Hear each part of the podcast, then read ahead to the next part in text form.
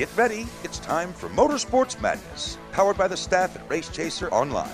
Your motorsports, your way, every day. And now, here's your host, Jacob Seelman. What was that? I almost couldn't hear that over all, over the sound of all my winning from the weekend. well, you didn't win everything. I didn't win everything, but I won against all the rest of you guys. Well, that counts for something. How did you do that? Because I ended up. I had Saturday and Sunday. How did you do that? Well, I had second Saturday and a win Sunday. How did you do that?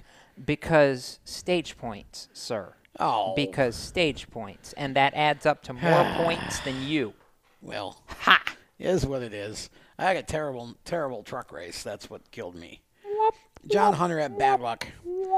Can we just open the show and move on and talk about picks at the end like we're supposed to? Well, hey, I just wanted to brag because I haven't gotten to do that all no, year. No, you've had very little to brag about. Anyway. That's just cold. Hi, guys. And all you regular people who are listening out there on PMN. As opposed to us irregular people who are doing the show. we're, very irregular. and I can already tell you this has gotten off to an inauspicious start. An irregular start. Exactly. Jacob Seelman, Tom Baker, Rents Brown, Cisco Scaramuza around the very much round table. Talking racing here on the Performance Motorsports Network. And since you brought up the fact that you won on Sunday, we'll just get right to it. Okay. I also can't hear anybody else over the sound of all this Toyota dominance that I predicted three months ago. Hello, Kyle Busch. Welcome to the next round. Yeah, you know, that was, it really was an interesting race because Toyota's led all but a lap I mean, they yeah, gave and and for good measure, they've led 97.2 percent of all the laps in the last four races at Loudon. They gave Kyle Larson a pity lap.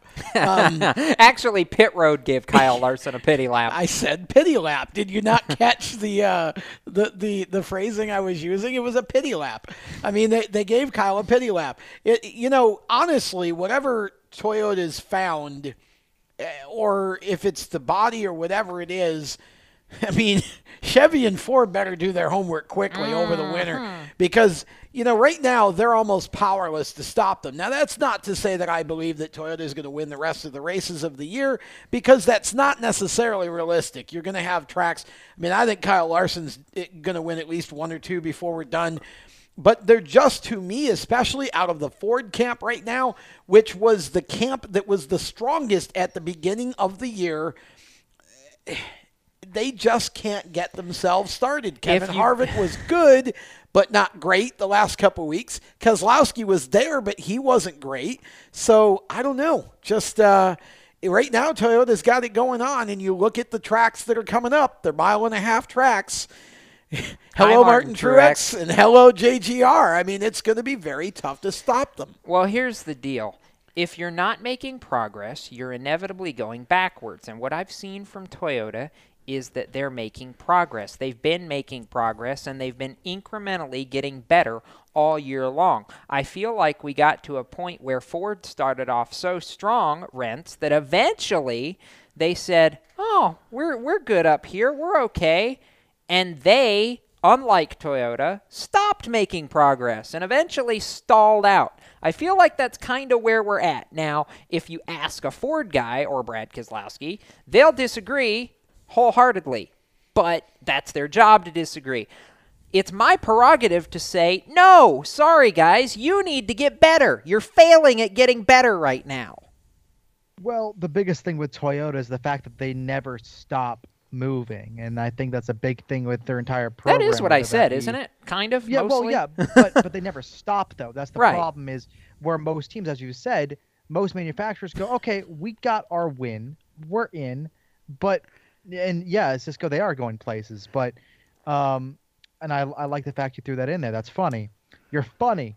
Um, but it really just comes down to the fact of they're not content with where they are. They want to keep winning. They want to show the fact that they're here and they mean business and they they're going to play ball.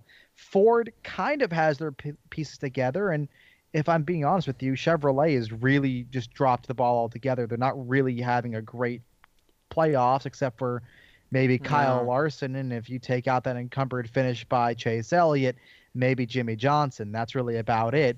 Jimmie And actually overall looked really, really good, I- save for did? well, he was running top five virtually that entire but- race. He just couldn't touch the 78 or Yeah, the 18. saying, but then again, Well, nobody can. could touch the 78 and the 18. So as far as the best of everybody else, up until the very last two restarts, Jimmie Johnson was basically running best. Mm-hmm. But in here class. again, the- we got to count the last two restarts because they're part of the race. And and Okay, here- Kenseth went forward and I- Johnson went. I know that, but it's all it. That's all lane position at New Hampshire, Well, Cisco. If you degree, if you but- get pinned on the bottom of the racetrack on a late race restart or several late race restarts at Loudon, you're inevitably never going to finish as good as your car probably is. And if you get lucky enough to be on the outside of the racetrack for the last couple restarts, you're probably going to finish better than what your race car was because that's how Loudon worked. It was the same way in the July race, which, oh, by the way, this race was basically kin to that because it was hot on Sunday. Yeah, it was extremely hot. And to your point, I, I think of Matt Kenseth, those last couple restarts, he just, it was not working for him. He got stuck behind, I believe it was Clint Bowyer. Yes, it When was. Boyer was Yep. up there on the inside and just couldn't go anywhere, albeit he made his way back up to third. So that Sure did. basically dispelled any questions I had of, is Matt Kenseth going to be around in the playoffs? Well, he is because he just finished third. But, I mean, New Hampshire is such an odd track because of how flat it is and yet how sweeping the turns are. And I I really I like the racing there. I like you know this race was actually you know You apart do? from you know when it turned into a little bit of NIS towards the end of it. I really like the race there, but it You just Cisco with an iRacing moment, and Tom completely dis- Tom yeah. lost it. Tom broke my. There goes my point. I'll just stop now because Tom broke my point. I'm Tom, sorry. I just. Uh, Tom, you can- Tom finds it amusing that you like Loudon, and I'm with him. I, hated knew, this. I knew if I kept searching hard enough, long enough, I would finally find somebody in the USA who likes NASCAR that actually likes the racing at Loudon. I knew I would find somebody. I'm so excited, Cisco's Cisco. guy. You're the one. I like it because it allows us to have short track style racing without everybody on top of each other which while while you're going well that's not short track racing keep in mind loudon's a mile long track they have space to run by side by side and they did run side by side it just stinks that in those long green flag portions where nothing happened kyle busch just drove away from the field i wanted those restarts to go on a little bit longer but toyota is just I mean, Jacob, we spent the first half of this segment talking about how good Toyota is. Th- That's that was the uh, that was the entire race. That was the entire race. And before it was Kyle Busch, it was Martin Truex. Yes. Now, the first half of the race, in fact, was basically entirely Martin Truex as soon as he took the lead. And then, Rents, the end of stage two happened. And Austin Dillon, in Kevin Harvick's own words, dumped us, end quote. And we had a mighty smoke show that completely, well, didn't completely ruin the 78th day, but certainly ruined his shot at the win because, well, kaboom!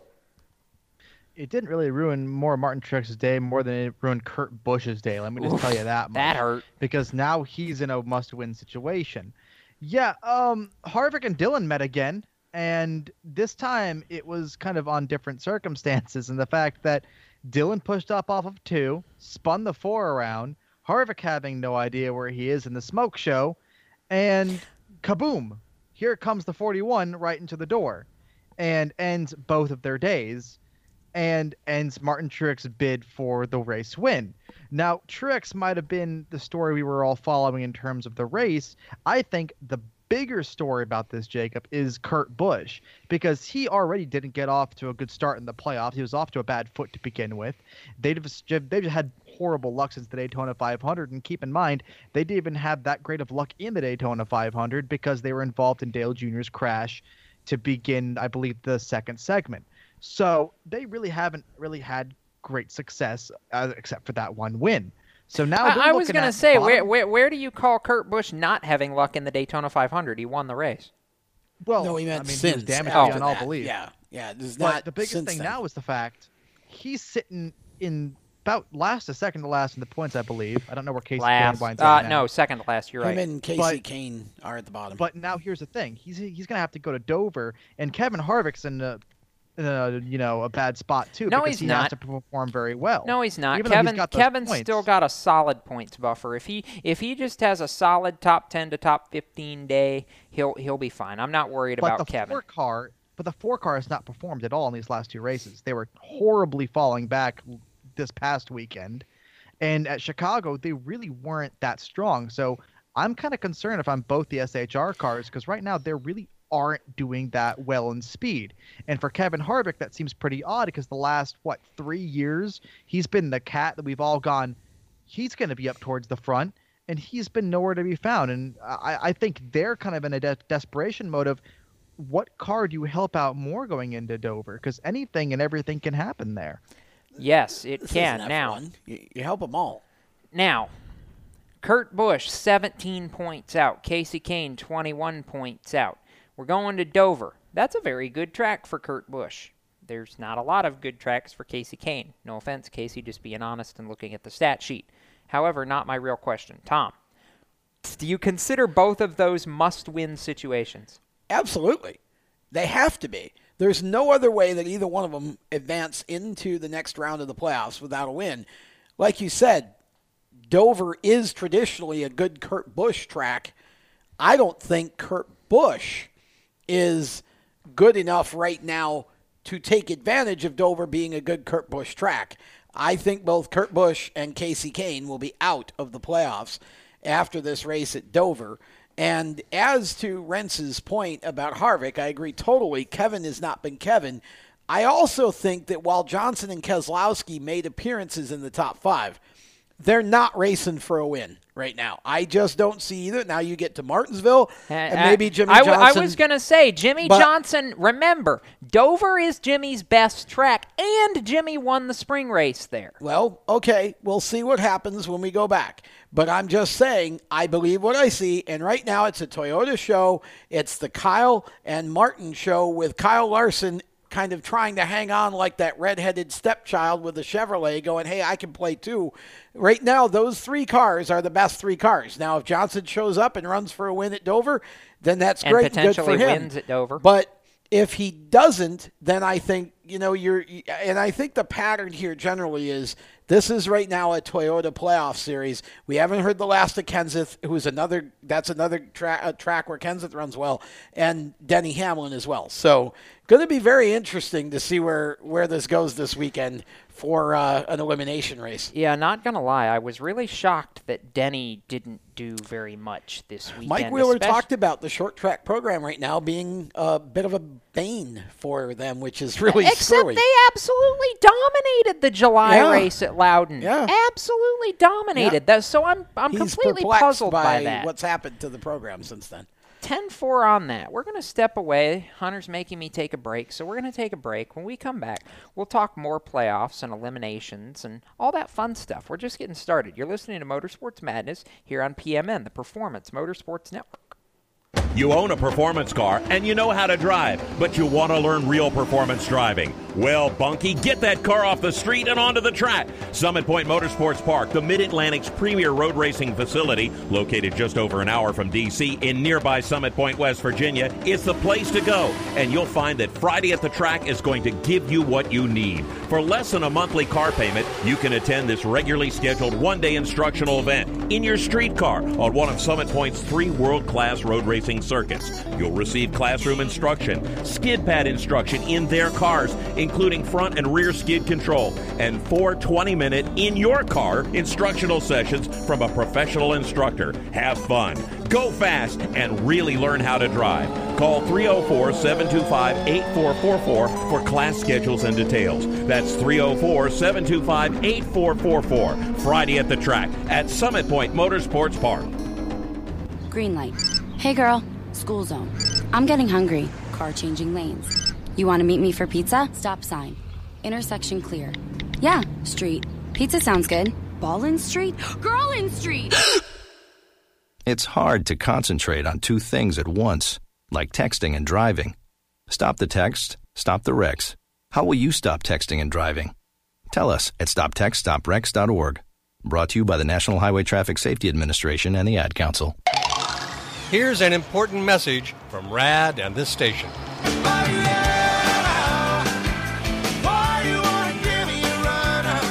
Hi, this is Bob Sheehan from Blues Traveler for RAD, recording artists against drunk driving.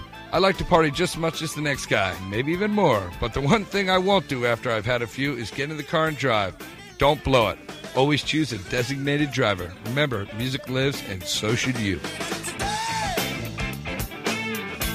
Automotive technicians and auto service trainees, how would you like to work at the beach and perform for one of the best car care centers in the nation?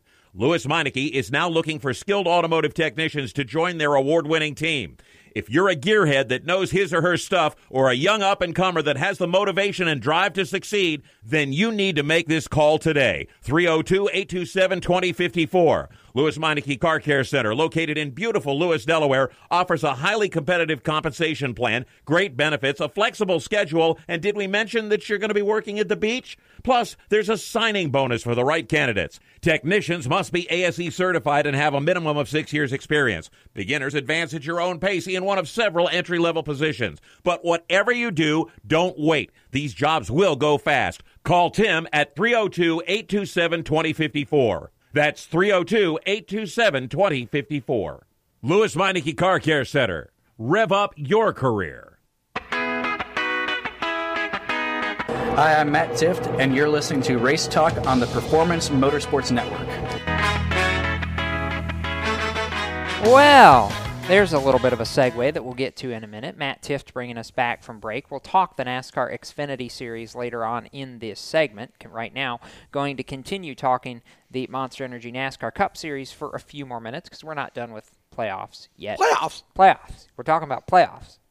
Not the game. Playoffs. Not a game. playoffs. Jacob Go Seelman, Tom Baker, Rents Brown, Cisco Scaramuza here on PMN, the Performance Motorsports Network. And what we know is this Martin Truex Jr. is locked into the next round. He won at Chicagoland. Kyle Busch is locked into the next round. He won over the weekend at New Hampshire.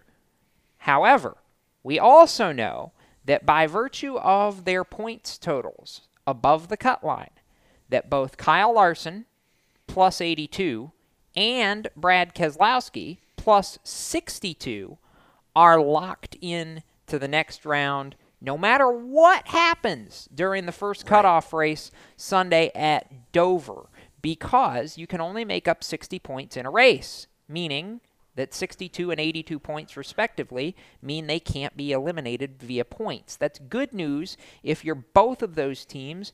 You can afford to take a little bit of a risk this weekend. Go for wins, go for playoff points especially if you're the 42 and you need to make up ground to the 78. Just saying. Yeah, I agree. I mean, uh, any of these teams that you just mentioned, uh, you know, Rents, I think this is a situation that right to me feels like Kyle Larson's kind of deal because Kyle loves driving the wheels off the car. He's not one of these drivers who likes to be patient. He does it because he knows he has to, and he's learned to do it well. But this is the type of situation where if Larson feels like he lacks the speed to just outrace the 78 or the 18 or the 48 if Jimmie runs that well, then he's got an opportunity. They can use some pit strategy and do some different things here. You know, Dover's the type of track where I think uh, this could be fun. And the same with Keselowski, really. I mean, Brad's another one that doesn't mind – you know, being a risk taker. And the two team really, I think all those Ford teams really need to to come up with something here because I feel like right now they're all kind of struggling to find the speed to compete with the Toyotas and Larson. Well, I mean, Brad Keselowski is a former winner at Dover, yep. especially in the playoffs. That was during his championship year of 2012, I believe, when he went on that monster run. but I think the big thing for both of those guys, and they echoed the sentiment that I'm about to say, is it comes down to consistency. Yeah. If you cannot win, try to get as far up in the points as possible through stage races and through the end of the race as you possibly can. Larson finished second and a fifth place at Chicago, is second uh, at Loudon. You look at Keselowski, who's been very, very consistent as of late. And that fourth place finish he had over the weekend definitely helps things. And Brad even said, we're not going to be able to beat them on raw speed right now. Just the aerodynamics are just way too much. So we're going to try to take it to him in consistency. Keep in mind, Ryan Newman got to the got to Homestead in 2014 by consistency and almost won the dang thing if it wasn't for Kevin Harvick in front of him. So while it's a different sort of setup and the fact that we're trying to push these drivers to go for wins and try to win their way into the championship four, I do believe there's something there because Kyle Larson is a guy right now that I think is a little bit different than what we saw there, Tom. I think we kind of saw a different Larson where he's settling into the role and kind of going, okay, let's get some points. We'll get those wins. It'll it will come to us because keep in mind the racing gods are not a big fan of Martin Truex Jr. when he dominates. Just something about that, something seems to always go awry with that 78. I think that plays into the back of your mind of, okay, let's see what happens because up until the last lap of the second stage, Jacob, it looked like a 78 runaway until that fluke incident down the backstretch. Mm-hmm. So I think for Kyle Larson more than anything else, you're waiting. You're trying to see what happens and then play your cards appropriately. And for Brad Keselowski, he's really in a position of he's got the speed, just not the speed that he'd like, but he's got speed enough to make those points. And to be honest with you, it's pretty impressive that both those guys clinched it on points that early because normally we're going into Dover with about 10 drivers within the cutoff line. It's not surprising to me, especially with the advent of the stage point right. system. You can yep. make up so many more exactly. points over guys who aren't scoring those stage points.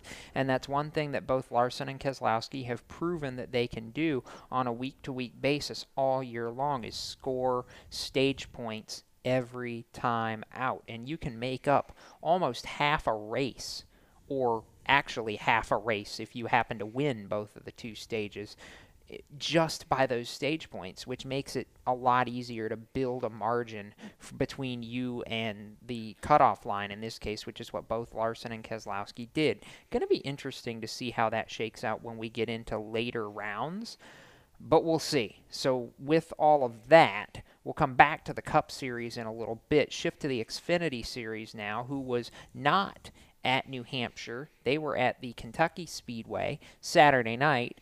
And Cisco, I love a good spoiler story. In this case, Tyler Reddick spoils the playoff party. I I could have thought of a few guys not in the playoffs to win a race before the end of the year. Tyler was about fifth or sixth down my list, and yet I was I was almost brainless enough, or, or as Tyler would tell me if he heard this, I was all, almost smart enough to actually pick him for Saturday night. I didn't, but I guess I should have, because this was just cool. He drove down the Gibbs fleet, passed them, and drove off. And, you know, uh, I he got the lead from what Preece on lap uh, on lap 126, I think, and was able to just drive away. And I thought the spoiler, honestly, I thought Logano was going to have a shot at New Hampshire. But either way, it, I was completely wrong. It was Reddick who got the Thunder this weekend. And I think I was talking a little bit about it this weekend about CGR and uh, kind of the whole plans about Chip Ganassi. And honestly, I think they've got some things going on. You know, they're minimizing their. They're going down to three cars next year in IndyCar, and they focused a two lot cars, on their two, two cars, cars that they have. Oh yeah, two cars. Yeah, you're right. You're right. So two cars in IndyCar, then two cars in NASCAR, and also their Xfinity program.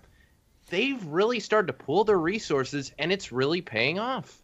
It, it is. I do agree with that. I think sometimes consolidation is good. In this case, it will be. Now, we don't exactly know what the fate of that second Xfinity car is going to be next year, but the more I hear talk over in the Toyota camp, the more I start to ask myself, um, especially for a guy like Ryan Preece, who has proven he needs to be in a ride on a more regular basis, and there may not be room for him in the inn at Toyota.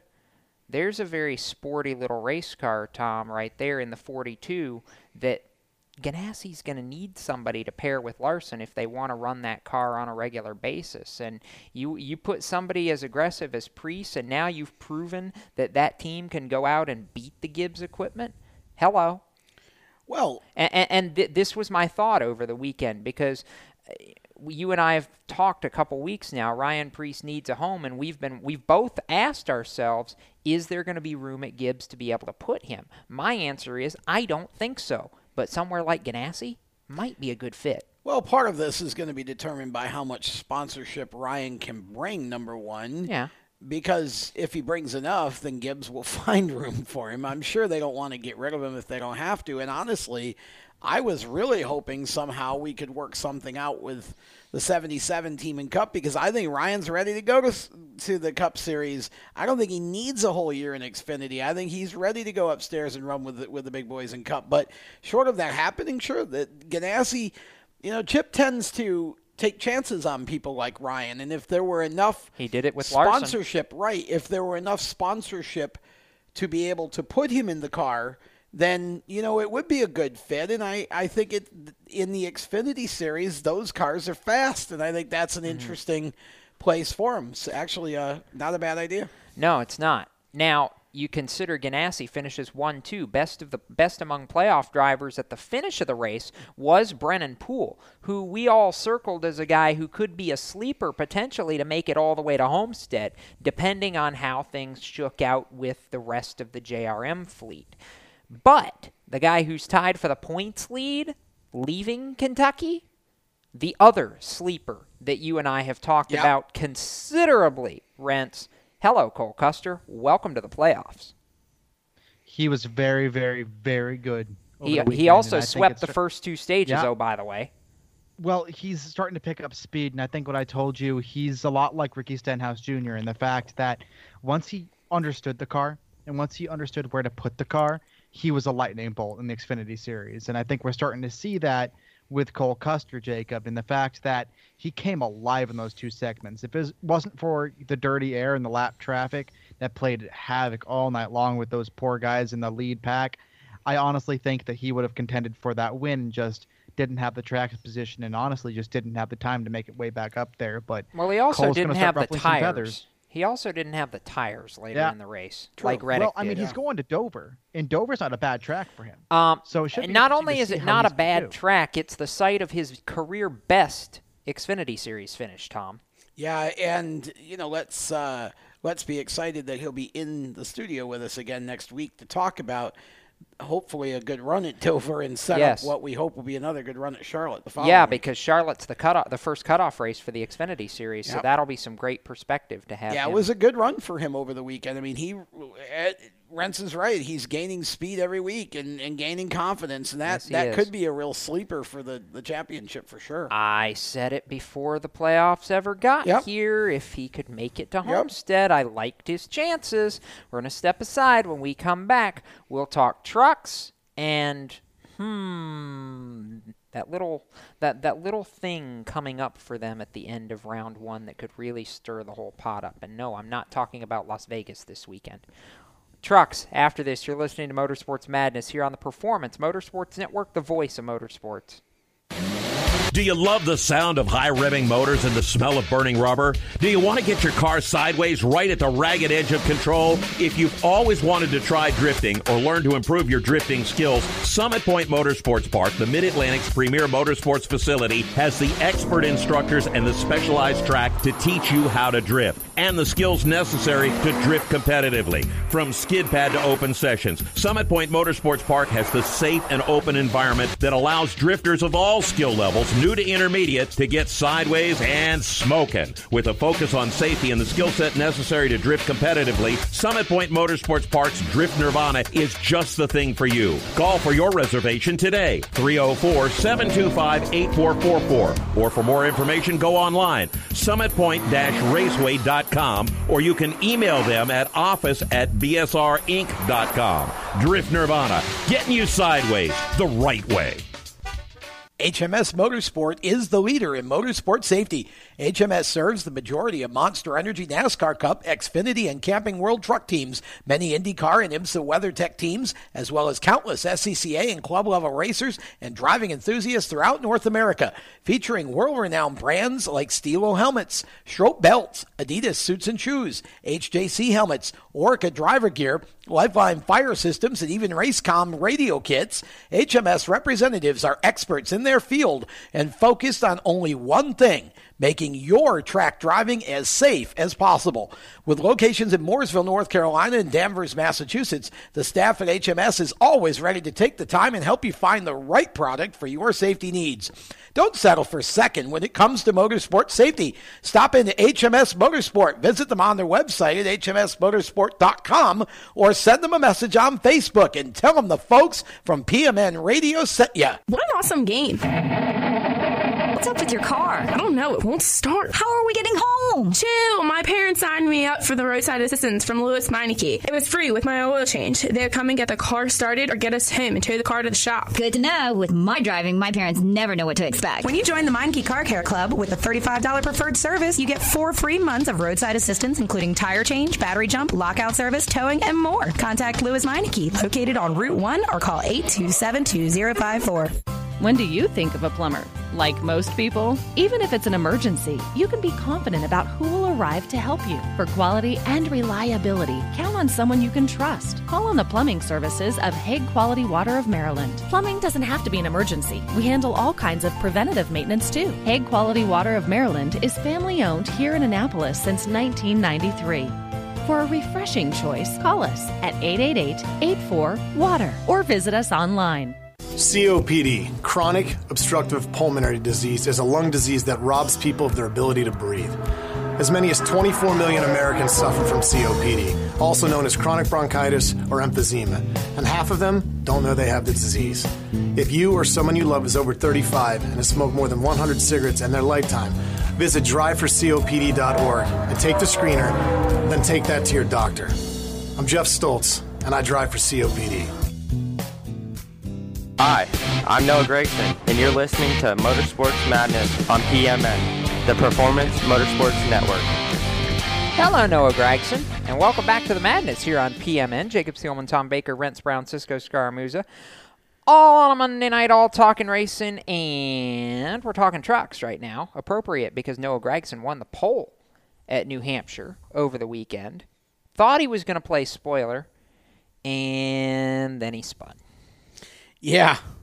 Yeah. Doggone it. And then he spun. Uh, gosh.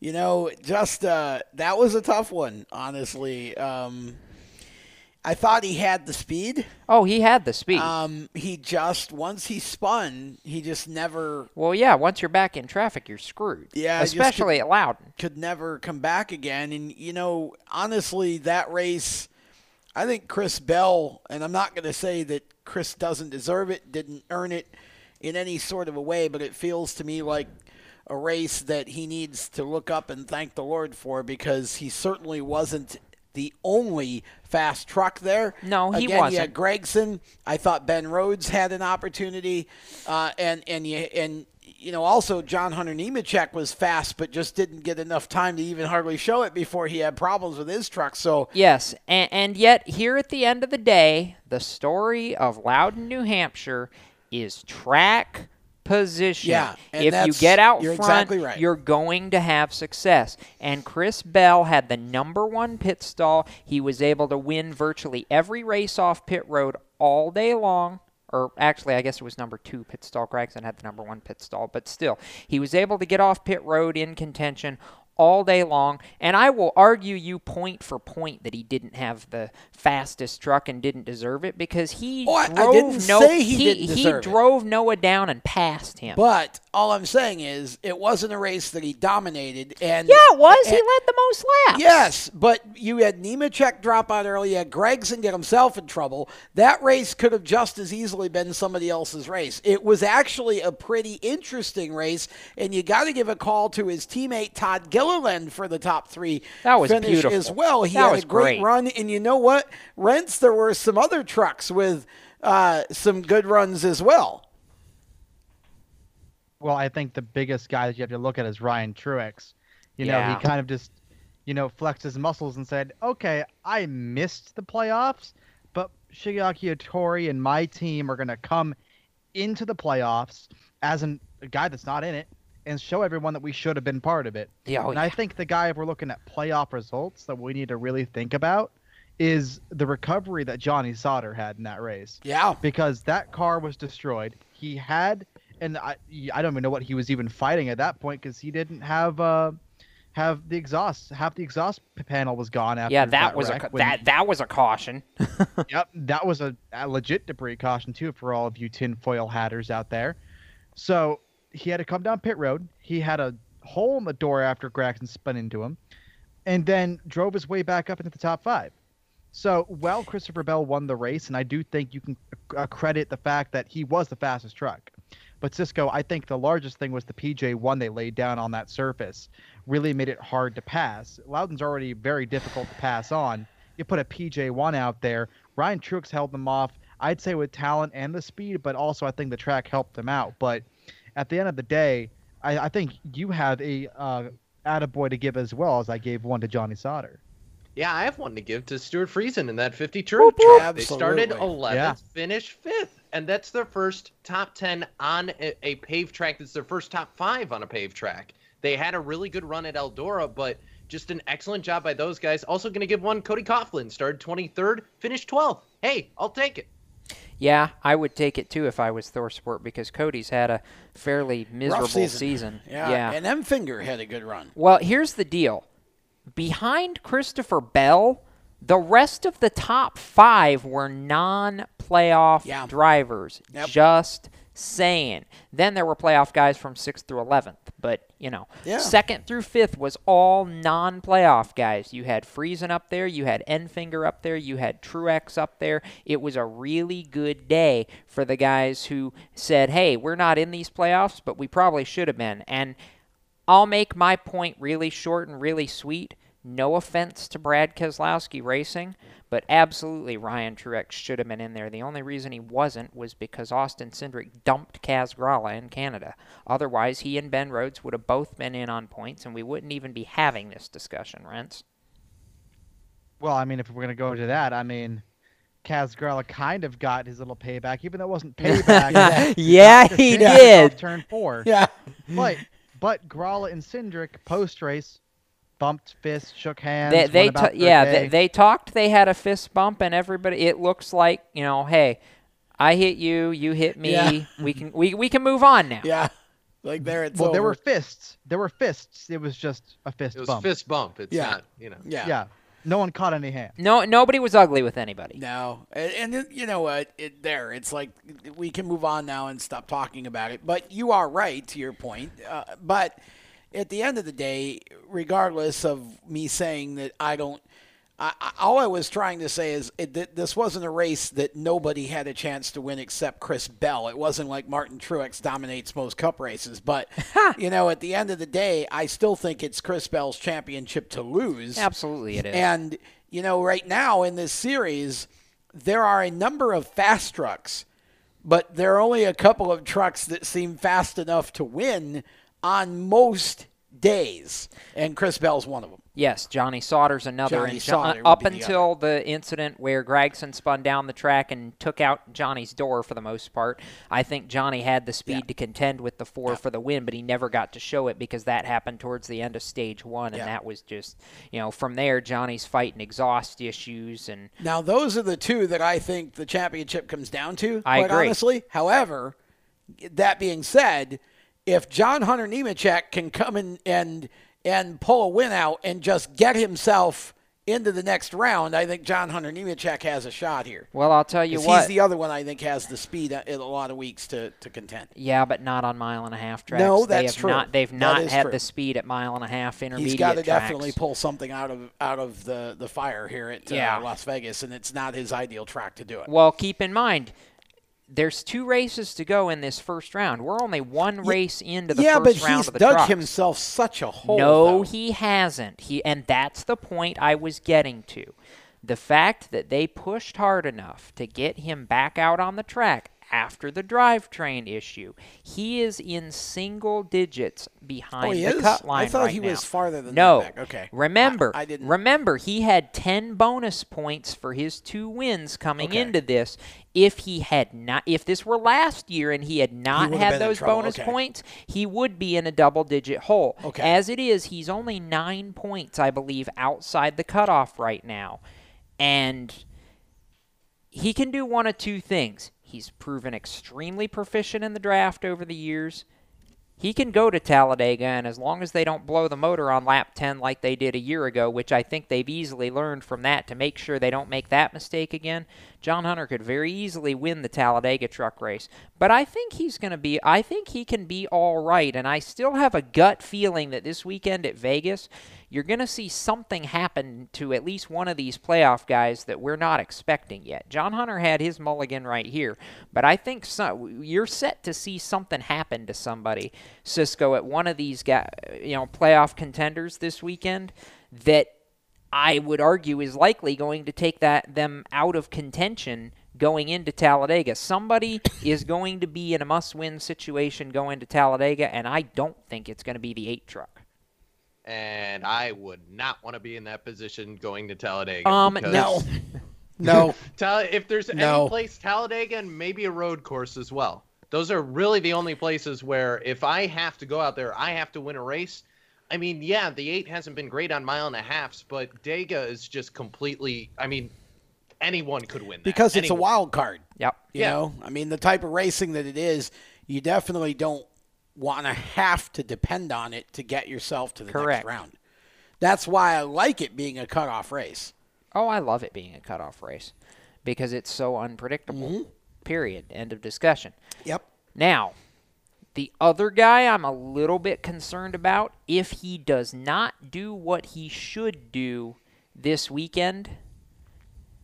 I'm honestly a little concerned about the 29 truck of Chase Briscoe rents because they they were terrible all weekend at Loudon, and if they don't come out and do what they should do at Vegas, they're going to be in a really tough position going into Talladega because they got swept up really early at Daytona, and those BKR trucks struggled a little bit in the draft for what little they were able to showcase it at Daytona. So, I, ooh, I, I mean, I'm just saying, I would be a little concerned right now. Well, you know, it's one of those things where I think they look like a deer caught in the headlights. That's what they kind of look like at Loudon. And going into it, I mean, their mile and a half program isn't, you know, horrendous. They won the race, I believe, last year with uh, Tyler Reddick behind the wheel when they went to Victory Lane That's true. Las They did. Vegas. They did. And then I look at the fact that they're a team that's going out of business for the rest of the season and not coming back. So you you go to Talladega, you bring your two best guns you got, and it's going to be a crapshoot, obviously, to make it out of that race. But I think Jacob, looking at it, there's no time to panic. You just need to put yourself in a position where you can get a top 10 finish at Vegas, go to Talladega and put yourself in a position to win the race or finish top five because between now and the end of Talladega, anything's possible and no one's really out of it, no matter how safe you are, excluding, excluding the one, the only Christopher Bell. All right, we're going to step aside. On the other side of this, we're talking open wheel briefly. Coming up this weekend is the final Malaysian Grand Prix. So we'll rehash a couple of memories of the good old Sepang circuit. And Lewis Hamilton versus Sebastian Vettel rents your favorite subject. Get excited. Oh, I'm I'm excited. Woo! Come on now, that wasn't even convincing. We'll, we'll go to break so Rents can learn how to be more convincing. We'll talk more after this. You're listening to Motorsports Madness on the Performance Motorsports Network. Okay, so Sarah, I'm dropping you off at Emily's? Yep. And Josh, you're going to? Soccer, Dad. Soccer practice. Right. Oh, by the way, I just wanted to let you know when I pick you both up, I'll be wearing my short shorts. What? No! Yep, and my dorky dad hat, and I'm gonna do my dad dance for all your friends. They'll love it! Seriously? Why? Because I like my short shorts. Of course, I could be talked out of it if you guys would just buckle up your seatbelts without giving me a hard time. It's important to get your kids to buckle up for safety, no matter what it takes. And sometimes, all it takes is your parental powers of persuasion. Okay, okay, we're buckling up. See, all buckled. Good choice. I'll just have to do my dad dance at dinner time. What, what? No! Do what you have to to make sure your kids are wearing their seatbelts, even on short drives. Never give up until they buckle up.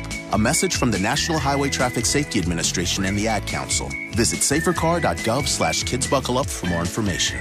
Parents, your son or daughter has had their license for a while now, but you want to make sure they're prepared for any situation they may face on the road. High school driver's ed doesn't teach them to drive defensively. They need to be prepared for any highway emergency. For less than a month's insurance, and a whole lot less, BSR instructors at Summit Point Motorsports Park in nearby Summit Point, West Virginia, will teach your son or daughter how to respond instantly and positively to unexpected situations on the road. BSR's specialized accident avoidance training teaches swerve to avoid maneuvers at highway speeds, ocular driving, which focuses driving attention on ways to avoid accidents, vehicle dynamics and feedback, skid control and skid recovery, threshold braking on straights and progressive braking on curves, and off road recovery techniques. This is stuff driver's ed simply doesn't teach. So call BSR today, 304 725 8444. Give your kid the skill set needed to drive safely and responsibly on the highway. That's 304 725 8444. This is a test to find out if you know it all when it comes to children. Name one of the leading killers of U.S. children age 1 to 13. What's the best way to protect children in a car crash? At what age and size should a child start using a booster seat?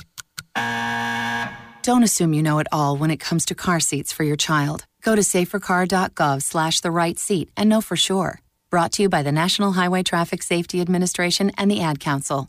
Let's throw the green for Open Wheel Central on Motorsports Madness. Now back to the roundtable and Jacob Seelman.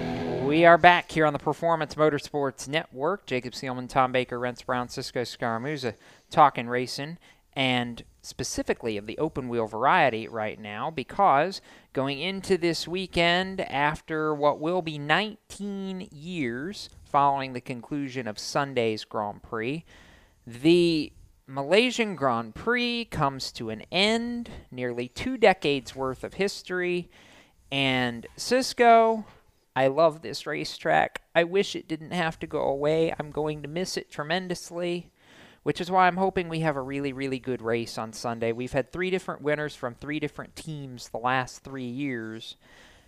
I don't think we're going to see another different team win this weekend, but good grief, I think the parity is certainly going to be there because Sepang tends to do that. Sepang tends to do that. And last year, a certain Daniel Ricciardo got the win there. Yes, yes, So yes. you know what? I feel like Red Bull's due. They were due earlier in the season. We kept saying, "Oh, Red Bull's gonna do it. They're gonna do it." I think this is where they do it. yes, I hope so tremendously. I really, really do. Now, I, I dug into the history books a little bit. Everybody gets scared when I do that because they never know what I'm going to find. Rents. Stat boy. Yep. Stat Yes. boy says this race in 18 prior runnings has only been won from outside the front two rows of the grid twice. Can you name the two drivers that did that? I'm gonna say one is Sebastian Vettel. And you would be wrong, actually. Um, outside. I'll, I'll, I'll, I'll give you a cheat and say that one of the two of them is Sebastian's current teammate. Okay, so we're gonna give one to Kimi. Yes, who won it in 2003 from seventh when he was still with McLaren at that point. Why do I want to say it's another Ferrari driver? Because, as a wonder- matter of fact, it, was a Ferrari it when Rubens- he did it. Is it Rubens Barrichello? No, actually, it wasn't. It was much more. It, it was much more recent than Rubens or Michael. It was Fernando Alonso in 2012 from eighth in the Ferrari. Cheeky Nando with with the catch right there in the win. Yes, yes, that was that was a fun race. I remember that 2012 race. That was particularly enjoyable because it was one of Fernando's more recent wins and kind of showcased the tail end of his dominance in the Ferrari. So Sebastian Vettel has won four of the last seven at Sepang, but Rents, I don't think he's the favorite this weekend. I really don't. I don't think he's the f- well. you, we say that, and he's going to go out and spank him. Well, but here's the thing. I told you this last week, Jacob. Sebastian Vettel, in two of his four titles, Mhm. has not been the points leader leaving the Grand Prix of Singapore. He's been behind. I believe that was 2010 and 2012 when he won his titles. So you really can't count him out. The only thing that can really count him out is if they start having catastrophic issues like they had in mm-hmm. the Singapore Grand Prix when his teammate decides that Max Verstappen no longer exists Yeah. and gets down in front of both of them and kills both of them. So that's the only way I see it. Lewis Hamilton's very strong right now. I think the Mercedes themselves, Jacob, are on a completely different level. Mhm. And now we're starting to see Valtteri Bottas start to really pick up speed, and he's now comfortable with the car. And it was only a matter of time before he finally fully adjusted. And Lewis Hamilton is in mad mode, is what I'm going to say. Uh-huh. He's driving mad. He's driving angry. People think that he's washed up. He's done for. He's not the same Lewis Hamilton. I think he's driving like last year with a chip on his shoulder after Nico took that title. So I think he's going to be driving a lot angrier now, and an angry Lewis Hamilton is a very dangerous Lewis Hamilton. So it should be interesting to see. And this is a track that suits him quite well, as uh, if we're looking at it from the standpoint, it's very technical. Mhm. The opening sector is very technical, and Lewis Hamilton's a very technical driver. The only thing I can see that takes him out of the race is either a brake failure or, you know, someone just, just decides that they're going to be dart with without feathers, caveat, and just go flying into turn one. And we've seen it before. Cisco, you remember that that that time we went into uh, uh, Sepang? Don't remind me. Don't remind Vettel- me. And Vettel was just kind of like, I don't like you. Yeah. It was some, it was almost kind of like Kaz Grala. Oh man. The other thing I want to say here is if we're looking by favorite races, I got one for you. It's not really a it's not a fan favorite, but how about the uh, infamous Red Bull standoff with Webber and Vettel there, Jacob? Oh, yes. Mark Webber was going to win that race until Sebastian Vettel went, "Wait, no, he's not. No. no. Seriously, Yeah. what I are we remember doing? that one. Seriously, honestly. Honestly. So here, here's a fun pop quiz. Rents, name me the driver with the most top tens at Singapore, or ha, at Singapore, at, in Malaysia in the starting field this weekend. I'll give you a hint. It's not who you think. I want to say it's going to be someone like Felipe Massa. Ha! Good boy. Look at that. First guess. See? Good job. And I think he'll do that What do I again in the win? Williams. Just Well, saying. Yeah, I mean, uh, the rumor is, guys, Massa might be returning next year. He should. That's well, no one wants to take that ride. Apparently, it's kind of one of those rides where no one wants it. Well, because And- there's. I'll take it. Oh, yeah, really? Yeah. bucks. Yeah, Cisco No, Scaramuza. That's a that's an F1 name. We could do that. Yeah, we Uh, could make well, that work. Win and Is I there racing. anyone with SCA as their as their first three letters? We had SCH for Schumacher, but Yeah. or no, it was MSC, wasn't it? There you go. Perfect. Yeah. Well, I, I just look. I, I, again, it's just not. You're dooming yourself to back end of top ten at best, is what you're doing when you get in that equipment. I now, hang s- on. The, the Williams have run fifth to seventh all year. Yeah. I mean, same thing. What's a, well? What's you have a, no shot to win.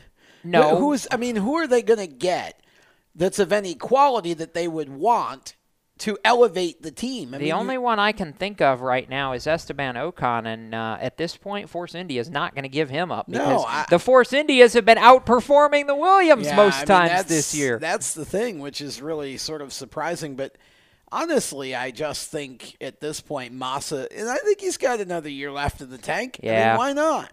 You know? At this point, why? Yeah, exactly. Why Why not?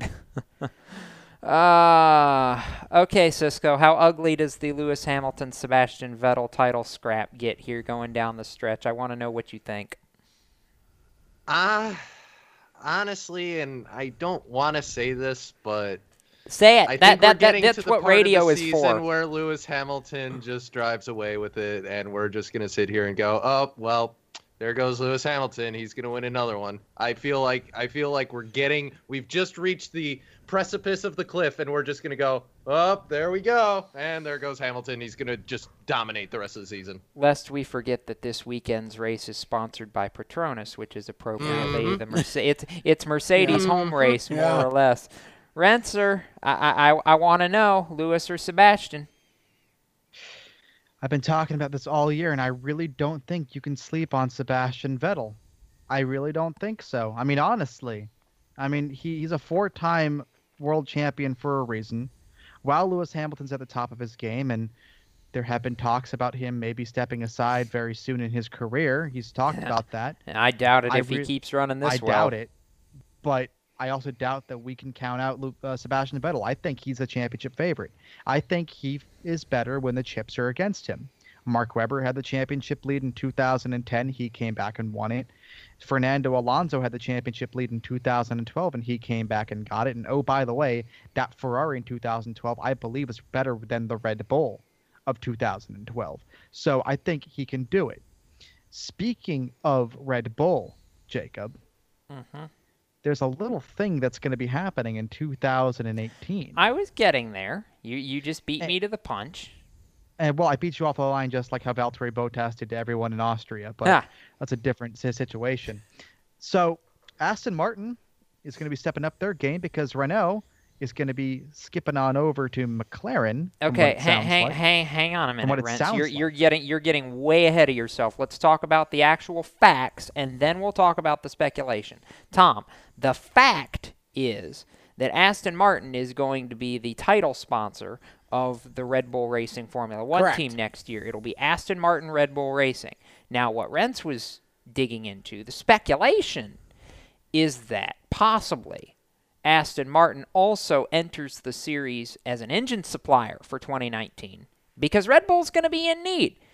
The two companies have already partnered for an awesome looking hypercar last year, which is just a freak of technology and I love it and if it wasn't so freaking expensive, like please Christmas wish list. I, I, I don't. I don't have millions of Hit the dollars. lottery. yeah, I, I don't have. I don't have a couple hundred million dollars to go dump on one of those things. Drawing every Wednesday and Saturday. It's called Powerball. yeah. Anyway, I don't think it's impossible to think about, and I personally would love to see Aston Martin in F1. Frankly, I mean, we need more. We need more blood on the technology side, and Honda's been underwhelming. well, well, I agree. I think I think this is neat. It's something different, and it probably, in a way, is what Red Bull needed to provide some sort of, hopefully, anyway, some sort of a spark. Just having Aston Martin, because even though they're a main sponsor per se, you've got to know that there's going to be Uh-huh. some technology conversation going on there. Um, I really, I, th- I hope this helps because honestly, Red Bull has slipped a little bit, and I know that Ricciardo won this race a year ago, and I'm quite sure that this will be just another excuse for Red Bull to mess up Max Verstappen in favor Yeah, of Ricciardo really. because he won it last year. So. Um, there's a shot probably for, for Ricciardo to go back to back, but I doubt it. It's going to be Hamilton or Vettel. All right, just let's go around the table real quick. For the championship, as we're getting down into the last third of the season, Hamilton or Vettel, and let me throw out before we start this that of the remaining tracks on the Formula One schedule, other than the Japanese Grand Prix, which Sebastian has won four times, there is no other track on the the remaining part of the schedule where he's won more than twice. Period. End of discussion. Actually, I take that back. He's won. He won Abu Dhabi three times, but I really, I I that's that is what it is. He and Lewis have both won three times. We'll take that out of the picture. Tom, which one? Hamilton. Cisco, Hamilton. Rents. Vettel. Still riding the Sebastian Vettel train, huh? I'll, I'll ride it all the way until the day I die. I think he's Jacob. I honestly think he's a guy with the cards up against him. He's going to do exactly like his idol did, Michael Schumacher. Pour everything into it at the last part of the season and make a run for the title. Not going to happen, especially when you consider the U.S. Grand Prix and the fact that Lewis Hamilton has won four out of five in Texas. Hamilton all the way. In fact, he's going to clinch it with about two races to go. You heard it here first. Halftime. When we come back, dirt, dirt, and lots of dirt because we had lots of big races over the Yes. weekend. More Motorsports Madness in a moment. You're listening to the Performance Motorsports Network. We'll be right back. When do you think of a plumber? Like most people, even if it's an emergency, you can be confident about who will arrive to help you. For quality and reliability, count on someone you can trust. Call on the plumbing services of Hague Quality Water of Maryland. Plumbing doesn't have to be an emergency. We handle all kinds of preventative maintenance too. Hague Quality Water of Maryland is family owned here in Annapolis since 1993. For a refreshing choice, call us at 888 84 Water or visit us online. Here at Lewes Meineke, we're more than just your average car care center. Hey, it's Dave, your neighbor from Lewes Meineke. Whether you need an oil change, brakes, tires, or anything under the hood, we've got you covered. Take advantage of our free check engine light service as well. Yes, free. And don't forget about our free shuttle service. Never stress, we'll take care of the rest. On with life. Give us a call at Lewes Meineke, 302 827 2054. Every 30 minutes, another innocent person is killed due to a drunk driver. My best friend. My brother. My poor grandchild. My sister. My father. My husband. My mom. My mommy.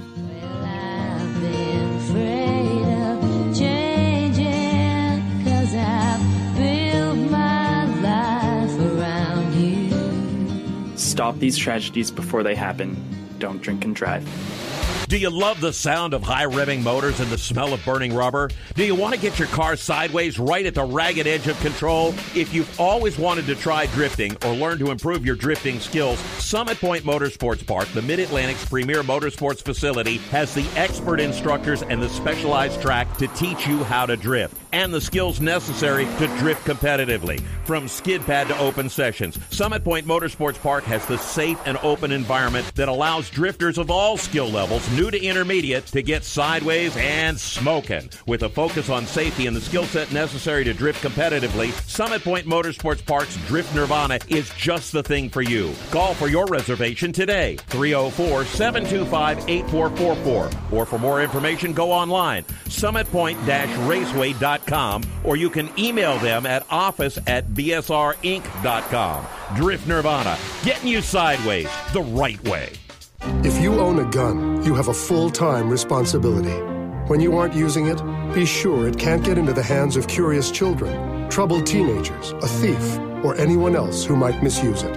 Your family, friends, and neighbors are all counting on you. Remember, always lock it up. For more information on firearm storage safety, visit ncpc.org. This message brought to you by the National Crime Prevention Council, the Bureau of Justice Assistance, and the Ad Council.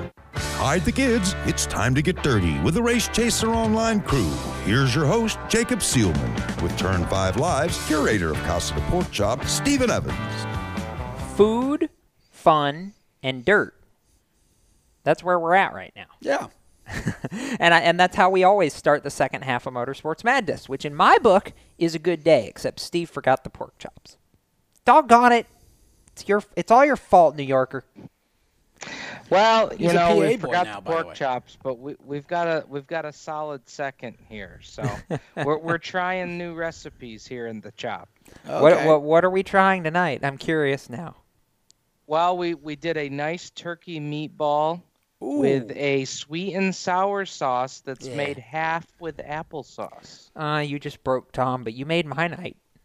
Yeah, I'll just do the meatballs. Air, air, air shipping, Lincoln to North Carolina. You know where to find me, Steve-O. Anyway, we'll get back to racing now. Let's was talk just curious. Yeah, let's talk dirt tracks, shall we? And Steve, I feel like I'm breaking some sort of unwritten law because I'm about to start a dirt segment and not start off with sprint cars. What's wrong with me? Well, that's okay because uh, I think I know where you're headed, and for good reason. I'm about to make you look really good again, if that gives you any indication. Uh, yeah. Let's Yeah. see. One race, two races, three races, and a big old giant blue and red number one car. So, yeah, that basically sums up the world of Outlaws Late Models Weekend. Brandon Sheppard, Brandon Sheppard, and Brandon Sheppard. Yeah, I mean, he had an incredible weekend without. I mean, I don't even know if "incredible weekend" is the right word to use for for the sweep that he displayed this weekend. But you know, I if you look at the schedule, Jacob, and you look at some of his comments after the races, it's it's pretty it's pretty awesome that you know this part of the schedule I think really fell into his wheelhouse uh, because you know the the tracks that they were at between Kansas and Oklahoma, you know the the dirt that they race on there, it just that fit his wheelhouse and and this was an opportunity for him to really um, really take control. I mean, it's not that he's had uh, a major challenge here for the championship, but I think he really took a big, big step ahead this weekend. Uh, agree. Yeah, that would be wins 15, 16, and 17 for the season with five, uh, no, check that, four A features to go.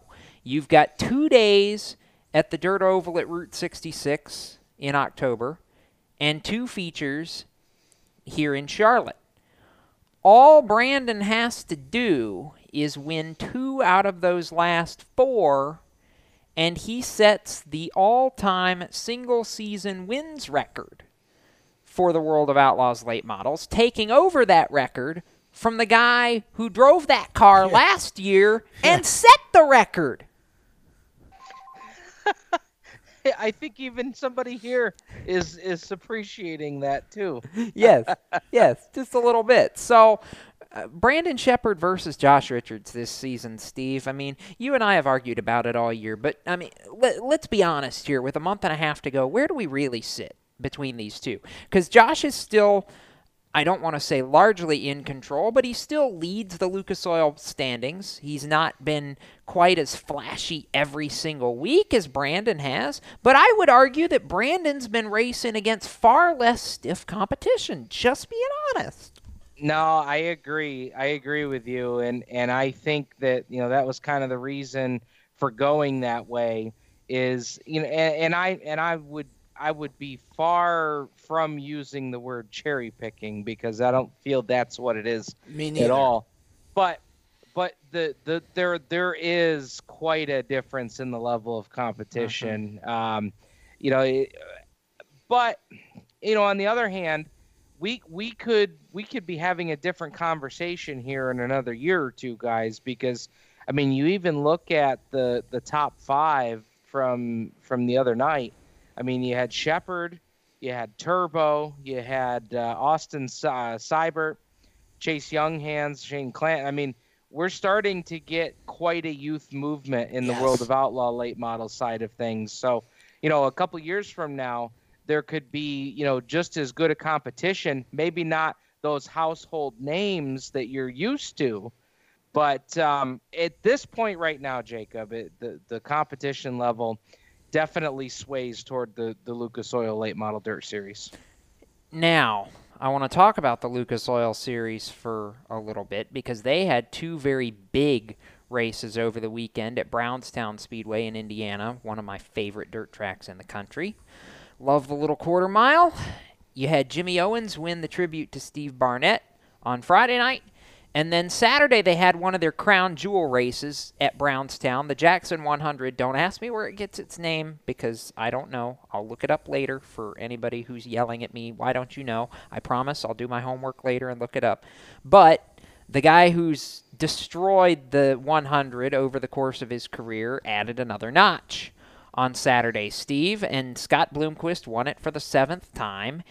Not surprising because it's Scott Bloomquist, but in doing so, oh boy, do we have a championship fight now. The reason I said I don't want to call Josh Richards really in control of this Lucas Oil points fight is because all of a sudden these top three, Richards, T Mac, and Bloomer, are within 75 points of one another again. And just when we all thought that Josh was going to be okay here, this is about to be Titanic.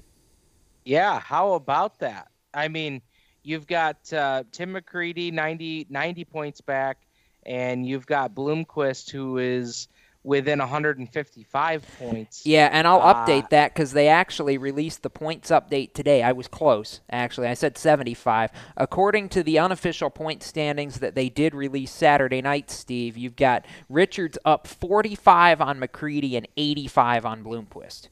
Oh, okay. Well, Hello. they need to update their website then. The front page is not quite. It, it doesn't get officially updated because the points aren't official until Tuesday. But you know, I'll go by the unofficial point standings and say we haven't heard about any penalties at this point, so I'll I'll take them as gospel. Well, that's a that's a lot closer than even even I thought here. Oh, So yes. yeah, I mean, and what a month ago, Jacob. I don't think we were having this conversation. A month I ago, mean- Josh Richards had nearly 300 Yeah, I was gonna points on the field. Yeah, yeah. So I mean that that shows you right there. You know, McCreadie and Bloomquist have really buckled down, and and guys, let's Tom. This is what we were hoping for. Yes. When when you knew that all of these guys, including Josh Richards, was going to be on the Lucas Oil Tour, this is what you were hoping for. Well, and uh, now it's now it's coming to fruition right in front of our eyes. Well, I agree, and it's really, as far as I'm concerned, this is what it needed, and this is what it should have been the entire season. I don't know when you talk about the level of competition. Okay, you've got more veterans that are running Lucas Oil, but some of these drivers, as you pointed out earlier, Steve, even even in the Outlaws, are more than capable of winning on any given day. So I agree. Lucas is the deeper of the two series, which I find to be really interesting that that's happened.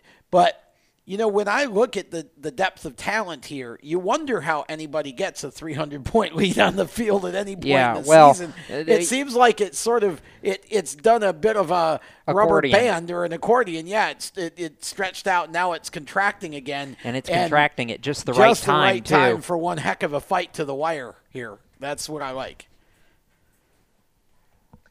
I know I agree, guys, and and you've got quite a you've got quite a schedule coming up for these guys.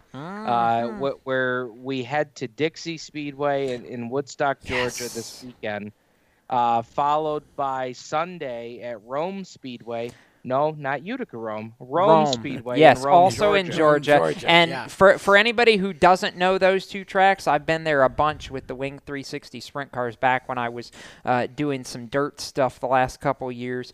Both fantastic facilities, and uh, one of our sister shows here on PMN. You just asked Mitch Walker, Mitch Walker about any of those dirt tracks in Georgia. Oh, go see them. You'll have a good time. And you want to talk about some passionate fans about late about their late models? Yes. Uh, that Oh, is yeah. on the Georgia Absolutely. dirt. Let me tell Yep. you. Yeah, but I mean, this we're we're getting down to it, Steve. It's a great points battle because we're now through Brownstown. We're within 85 points for the top 3 guys and we've only got 4 races to go. And all of them pay $10,000 or more to win the race. And let me give you an event to circle. It's it's not the championship weekend. What? But- you, you mean it's not the race that pays a 100,000 bucks Well- to win? yes, it does, and I'm not taking that away. But I've got I've got the Pittsburgher 100 weekend circled on the calendar because the Pittsburgh Pennsylvania Motor Speedway is a fantastic facility. The the dirt late models up here that that run on the crate engine package up here in the Northeast. They they go to the Pittsburgh they go to Pittsburgh several times on their schedule and these guys up here cannot say enough about that track. Now you take that facility and you take the Lucas Oil late models with a championship that's come down to the wire. Oh my goodness. No, it doesn't pay a hundred thousand, but you're not going to tell those guys that Mhm. uh, who are battling for this championship. That's a date that uh, if you're anywhere in the vicinity of that track, you're going to want to take a look at. Yes. And oh, by the way, how about this tug of war for the Pittsburgher weekend? Steve, who's the all time winningest driver in Pittsburgher history with five victories? Well, I'm going to take a stab and say Scott Bloomquist. And you would be correct. And on the flip side of that coin, who's the defending winner of the Pittsburgher? I'm going to take a stab and say Josh Richards. Ding ding ding ding ding. Two for two. so so now can you see why this is going to be really really really fun? And who's going to want to be putting on a show in front of all of his Northeast fans? I'm gonna say Tim 25 McCreadie. oh boy, guys, I like it. I like it a lot. I love it a lot. Sprint cars after this, we're going to shift gears and go back to the place where we usually go to first. Back to the future. Why not?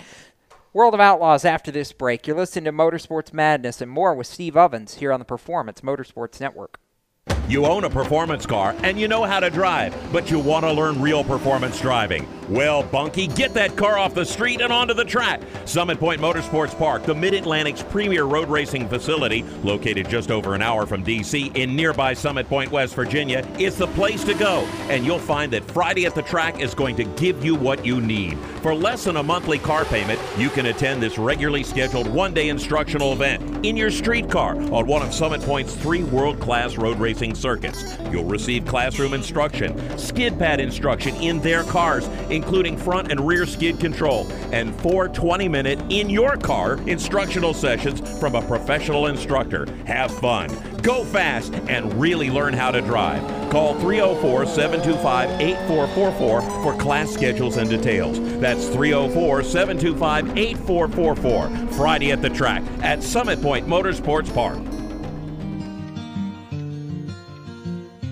Every 30 minutes, another innocent person is killed due to a drunk driver. My best friend. My brother. My poor grandchild. My sister. My father. My husband. My mom. My mommy.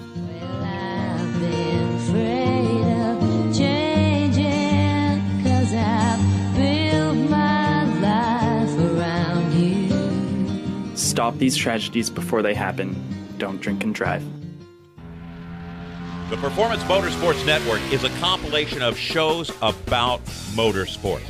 From technical to controversial to just fun, everything you like about racing and gearhead stuff is right here on one internet channel. The Performance Motorsports Network. Tell your friends about it.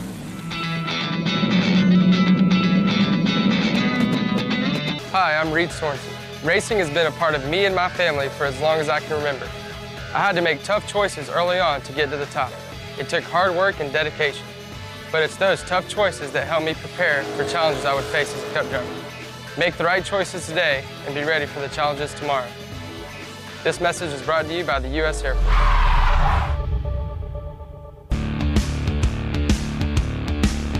I'm Kaz Grala, and you're listening to Race Talk on the Performance Motorsports Network. We are back here on PMN. Jacob Seelman, Tom Baker, Rents Brown, Cisco, Scaramuza, and Dr. Dirt, Steve Ovens, for the second half of our dirt track chunk of tonight's Madness show. And I said we were going to talk about sprint cars. We're going to talk about sprint cars, Steve. First on the docket is one of my favorite events all year long the Before the Crowns special at Eldora Speedway, the precursor to the Four Crown Nationals, which I'll also bring up in this segment. But, Steve, when you go to Ohio, the people that you expect to win don't normally include the Pennsylvania posse. For me, that's what makes Tim Shaffer winning Friday night so impressive because was. it's like I mean I'm not surprised when Tim Shaffer wins a race, but we're not in Pennsylvania, guys. What? I think Steve is speechless over there. Yeah. We got him in parentheses. Yeah. That's what happened. We got to find a well- way to. Did we get you out of parentheses? There you go. Well, yeah, I had to catch my breath there for a second because I thought I heard Jacob say Tim Shaffer. I did. on the world. That's what he No, said. It, it's it's not. It, it is a surprise, Jacob, but you know it, it's a surprise because you know we saw him win with the All Stars earlier this year, and you know for him to win with the World of Outlaws, that's a that's a huge win. I mean, winning on the All Stars was a pretty big deal for those guys at Eldora earlier this year, but you know when when the World of Outlaws come to town, and when the guy knocking on the back door is is trying, you know, is Donny Schatz, who's got 18 wins on the season, and and trying to close out this championship, and that's the guy you held off to get the job done. That's just flat impressive, uh, and, and I think uh, I think Tim Shaffer and that team, you know, is is really finding something special here. And and let's face it, guys, we're coming up on some big money shows here, and you know, with them taking a win down at Eldora uh, on the night before the uh, the Four Crowns, man, that could uh, that could spell some good things for these guys.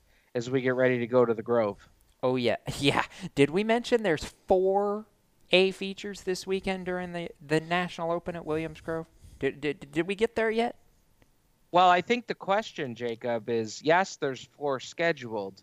The question is how many are actually going to get in on the. in on the okay, weekend. okay. All right then, Master Weatherman. Have you looked at the forecast for this weekend yet? I did. Uh, the You only did. concern, the only concern I see right now on the schedule so far this weekend is possibly Friday night. Uh, Okay. because because we're looking at the at the weather forecast for an event that that we're promoting at Woodhull this weekend as well, and and it looks like Friday night is the only night that uh, that that things could get a little iffy. And I and I'll, and I'll be honest with you guys, you know these guys coming to Williams Grove this weekend, you know they've got two features on Thursday night, and I mean they're gonna feel like they're at the Summer Nationals because it has been hot up here, guys. It was 91 degrees this afternoon on the Wow. commute home. In So- Pennsylvania. Wow. yeah, these guys are coming up for for you know the National Open, and you're expecting to bring the parka and and you know who knows maybe the Carhartt bibs with you too, but that's not what we've been having weather-wise here uh, for for the last week. Yeah. Uh, so so so that could that could make things interesting, I think, uh, for this week. Now, once that system comes through on Friday, not not to make this a weather segment, Jacob, but once that segment or that system comes through on Friday, then the temperatures are going to dip right off. So if Mhm. they get the show in on Friday, and Saturday's show is not going to be an issue, but the temperatures are going to be much lower. So that's something to think about because you know is is, is the weather going to dictate who's quick early in the week and who's quick this weekend? Yeah. we will soon find out. Well, I know who was quick Saturday night during the second race that we had, which was at Lernerville Speedway, and it wasn't Donny Schatz. Yeah. It was his arch rival, at least for the year. David Is it bad, Jacob, that that when I see David Gravel win a race now as we start to close in on the end of the year, where at the beginning of the season I was jumping out of my chair excited to see that he wins a race. Is it bad that I, now I'm almost I kind of sigh when I see him win a race because I just feel like they're way too far out of the championship now? Like that's that's that's what I'm feeling right now because it's just oh my goodness. David where was this a month ago?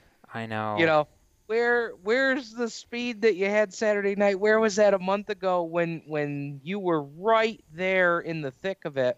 I and you know i love to see him get a win but i'm just you see that and you're like ah. oh because they were so close for so long They were. And, you know, this is where it gets interesting now because unlike the late model portion of the schedule, Steve, the World of Outlaws have four features at Williams Grove if they can get them all in this weekend. Then you've got eight features in the month of October, plus two more at Charlotte to kick off November and conclude the season. There's still 14 points races left that could have a big effect on who wins or loses this championship. And Brad Sweet, who finished on the podium again on Yeah. Saturday at Lernerville, is still lurking. Well, I mean, let me let me put it to you this way, guys. We're coming up on a stretch of eight races, well, eight features here. eh, out of the next, you know, the next eight straight features for the World of Outlaws, all within a let's say, four and a half to five hour radius between Pennsylvania and New York. Yeah. And and and Tom, for the New Yorkers, oh, what a schedule coming Oh, up! here. gosh. I mean, yes, please. we're used to these races being spread out throughout the season and in in an eight day stretch one felt swoop here we're going to get fulton weedsport and ransomville yes Yeah. please Yeah, that's. I mean, and and three just fantastic tracks. The big bank track at Fulton, the the, the tighter, uh, smooth track at Weedsport, and then you've got Ram, uh, Ramsonville which is always a track. You could race street stocks there, and they would draw a huge crowd for it. Great, And they do. there, and they do, And they do. I mean, it's it's just a, a great track to run. I mean, that's that's going to be awesome. And I, I'll tell you what, I, I you know you hear you hear rumors and you start hearing about the possibility of maybe adding Oswego to the to, to the schedule next year if the track holds up well enough this year. And the idea, Jacob, of seeing a show both at Fulton and Oswego over the course of a weekend, oh my goodness. Number one, I would cry if that actually happens. Tears of joy, mind you. Yes. Number two, if they take the Outlaws, Steve, to Oswego as part of Super Dirt Week, I'm writing in my bet to the Las Vegas odds books right now because he's the guy who, if I'm not mistaken, has won every single pavement to dirt track conversion race over the past five years, with the exception of one. And saying Las Vegas, put Donny Schatz at about one and a half to one if they if they go to Oswego next year because my goodness, the 15 team just slays them. They did it at Berlin. They did it at Rockford. I mean, this is just no, Let's- no contest. Let's stress here. This is just rumor. I know it's we re- don't even know I how s- I- official I it said is. if. Just rumor, but it, just thought it was interesting to bring it up because I did hear it this week, and uh, you know, I, again, I'd love to see dual shows at Fulton and Oswego. That would be a great double bill over the Super Dirt Week. Wow. Yeah, I mean, huh. Steel Palace, uh, Clay Palace. Yeah, try again. World of Outlaws. I mean, yikes! And and back it up with a uh, with a show at Fulton. I mean, that would that would take. And Super that's how Dirt I hope it, it goes, if it goes at all. I, if Hey, again, I yeah. say if. Hey- hey, I don't want them to take it away from Yeah. Fulton. I just want them to add one at swing. Hey, Because- Steve, let, let me ask you this real quickly. I know we're coming up on a break here, but I want to ask this on air. You've seen the logistics of Super Dirt Week a couple of times, and you know the logistics of the Outlaws travel schedule. Knowing that Fulton and Oswego are so close, within 10 miles of one another, do you think it'd be feasible to do, to keep the Saturday night show at Fulton and add a Sunday afternoon show as an undercard to the Mod mm. 200 at Oswego? Would, would, would it even be feasible with the way they like to run Sunday at Super Dirt Week or no? Just curious. I I think that would be a big logistical challenge. Um, so here's a couple of challenges. Number one, I think to do this the right way, I think you would have to do it on a day other than Saturday or Sunday. Fair enough. Uh, I, I maybe a Friday, maybe do Friday night at Super Dirt Week and go to Fulton on Saturday. let's let's look at this. Friday night lights at the Clay Palace. Oh yeah, because they do the the triple the triple twenties, don't they? We could do our triple 20s for the big blocks, twin 20s for the small blocks, triple 10s for the sportsmen, and the World of Outlaw sprint cars. Are you kidding me? Oh. Ooh. That might be. That's still a lot though for that. I, But that I, is a lot, Tom. Now, now the other challenge would be too, though, and logistically, is uh, where are you going to put all the haulers for the World of Outlaws? yeah. That would Yeah, be a massive really. challenge. I mean, it's it's already tough enough with all. there as well. That is It's true. already tough enough with all the other divisions that they run during Super Dirt Week. Unless you did something like the Outlaws kicking it off at Oswego on whatever day, Wednesday, Thursday, Thursday, and then maybe go into something. Fulton. You know that I'll, kind I'll of thing. say this, guys. Again, just something as- to think as about.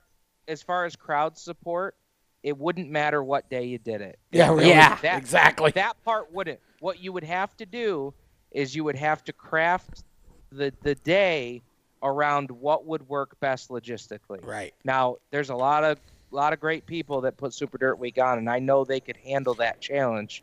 Um, but you wouldn't have to worry about the fans. No. That's the for fans sure. would be there. Not at all. All right, The Steve. track is Always. as good as, as it looks like so far, guys. The fans will be there. Oh, oh yeah. Oh yeah. Always fun, Steve. And my hope is that when we bring you back next Monday, we are talking about something that is rare in Williams Grove annals. four features scheduled, and all of them get in. That is the narrative I want to paint. Don't know if it'll actually happen, but one can dream, right? One can dream, and at this point in time, Jacob, I will give you three out of four. Fair enough. Steve Ovens, our national dirt track analyst here on the Madness. With that, we're going to step away and talk some drag racing when we come back. Straight liners on the Madness on the Performance Motorsports Network. We're back in a minute. Parents, your son or daughter has had their license for a while now, but you want to make sure they're prepared for any situation they may face on the road. High school driver's ed doesn't teach them to drive defensively. They need to be prepared for any highway emergency. For less than a month's insurance and a whole lot less, BSR instructors at Summit Point Motorsports Park in nearby Summit Point, West Virginia, will teach your son or daughter how to respond instantly and positively to unexpected situations on the road. BSR's specialized accident avoidance training teaches swerve to avoid maneuvers at highway speeds, ocular driving, which focuses driving attention on ways to avoid accidents, vehicle dynamics and feedback, skid control and skid recovery, threshold braking on straights and progressive braking on curves, and off road recovery techniques. This is stuff driver's ed simply doesn't teach. So call BSR today, 304 725 8444. Give your kid the skill set needed to drive safely and responsibly on the highway. That's 304 725 8444. You hear that? That's the sound of America's only sports car. That's right, it's a Corvette. But not just any Corvette. It's your Corvette. It's that who cares if there's traffic part of your day. And this can be you when you come to Cooper Corvettes. With 60 years of Corvettes to choose from, there's always a Corvette in your budget. And they'll service any Corvette you bring in. Cooper Corvettes on Route 1 just north of Quantico and Triangle. Call, click, or visit coopercorvettes.com. HMS Motorsport is the leader in motorsport safety. HMS serves the majority of Monster Energy NASCAR Cup, Xfinity, and Camping World Truck teams, many IndyCar and IMSA WeatherTech teams, as well as countless SCCA and club level racers and driving enthusiasts throughout North America, featuring world renowned brands like Stilo helmets, Schroth belts, Adidas suits and shoes, HJC helmets, Orca driver gear, Lifeline fire systems, and even Racecom radio kits. HMS representatives are experts in their field and focused on only one thing making your track driving as safe as possible. With locations in Mooresville, North Carolina, and Danvers, Massachusetts, the staff at HMS is always ready to take the time and help you find the right product for your safety needs.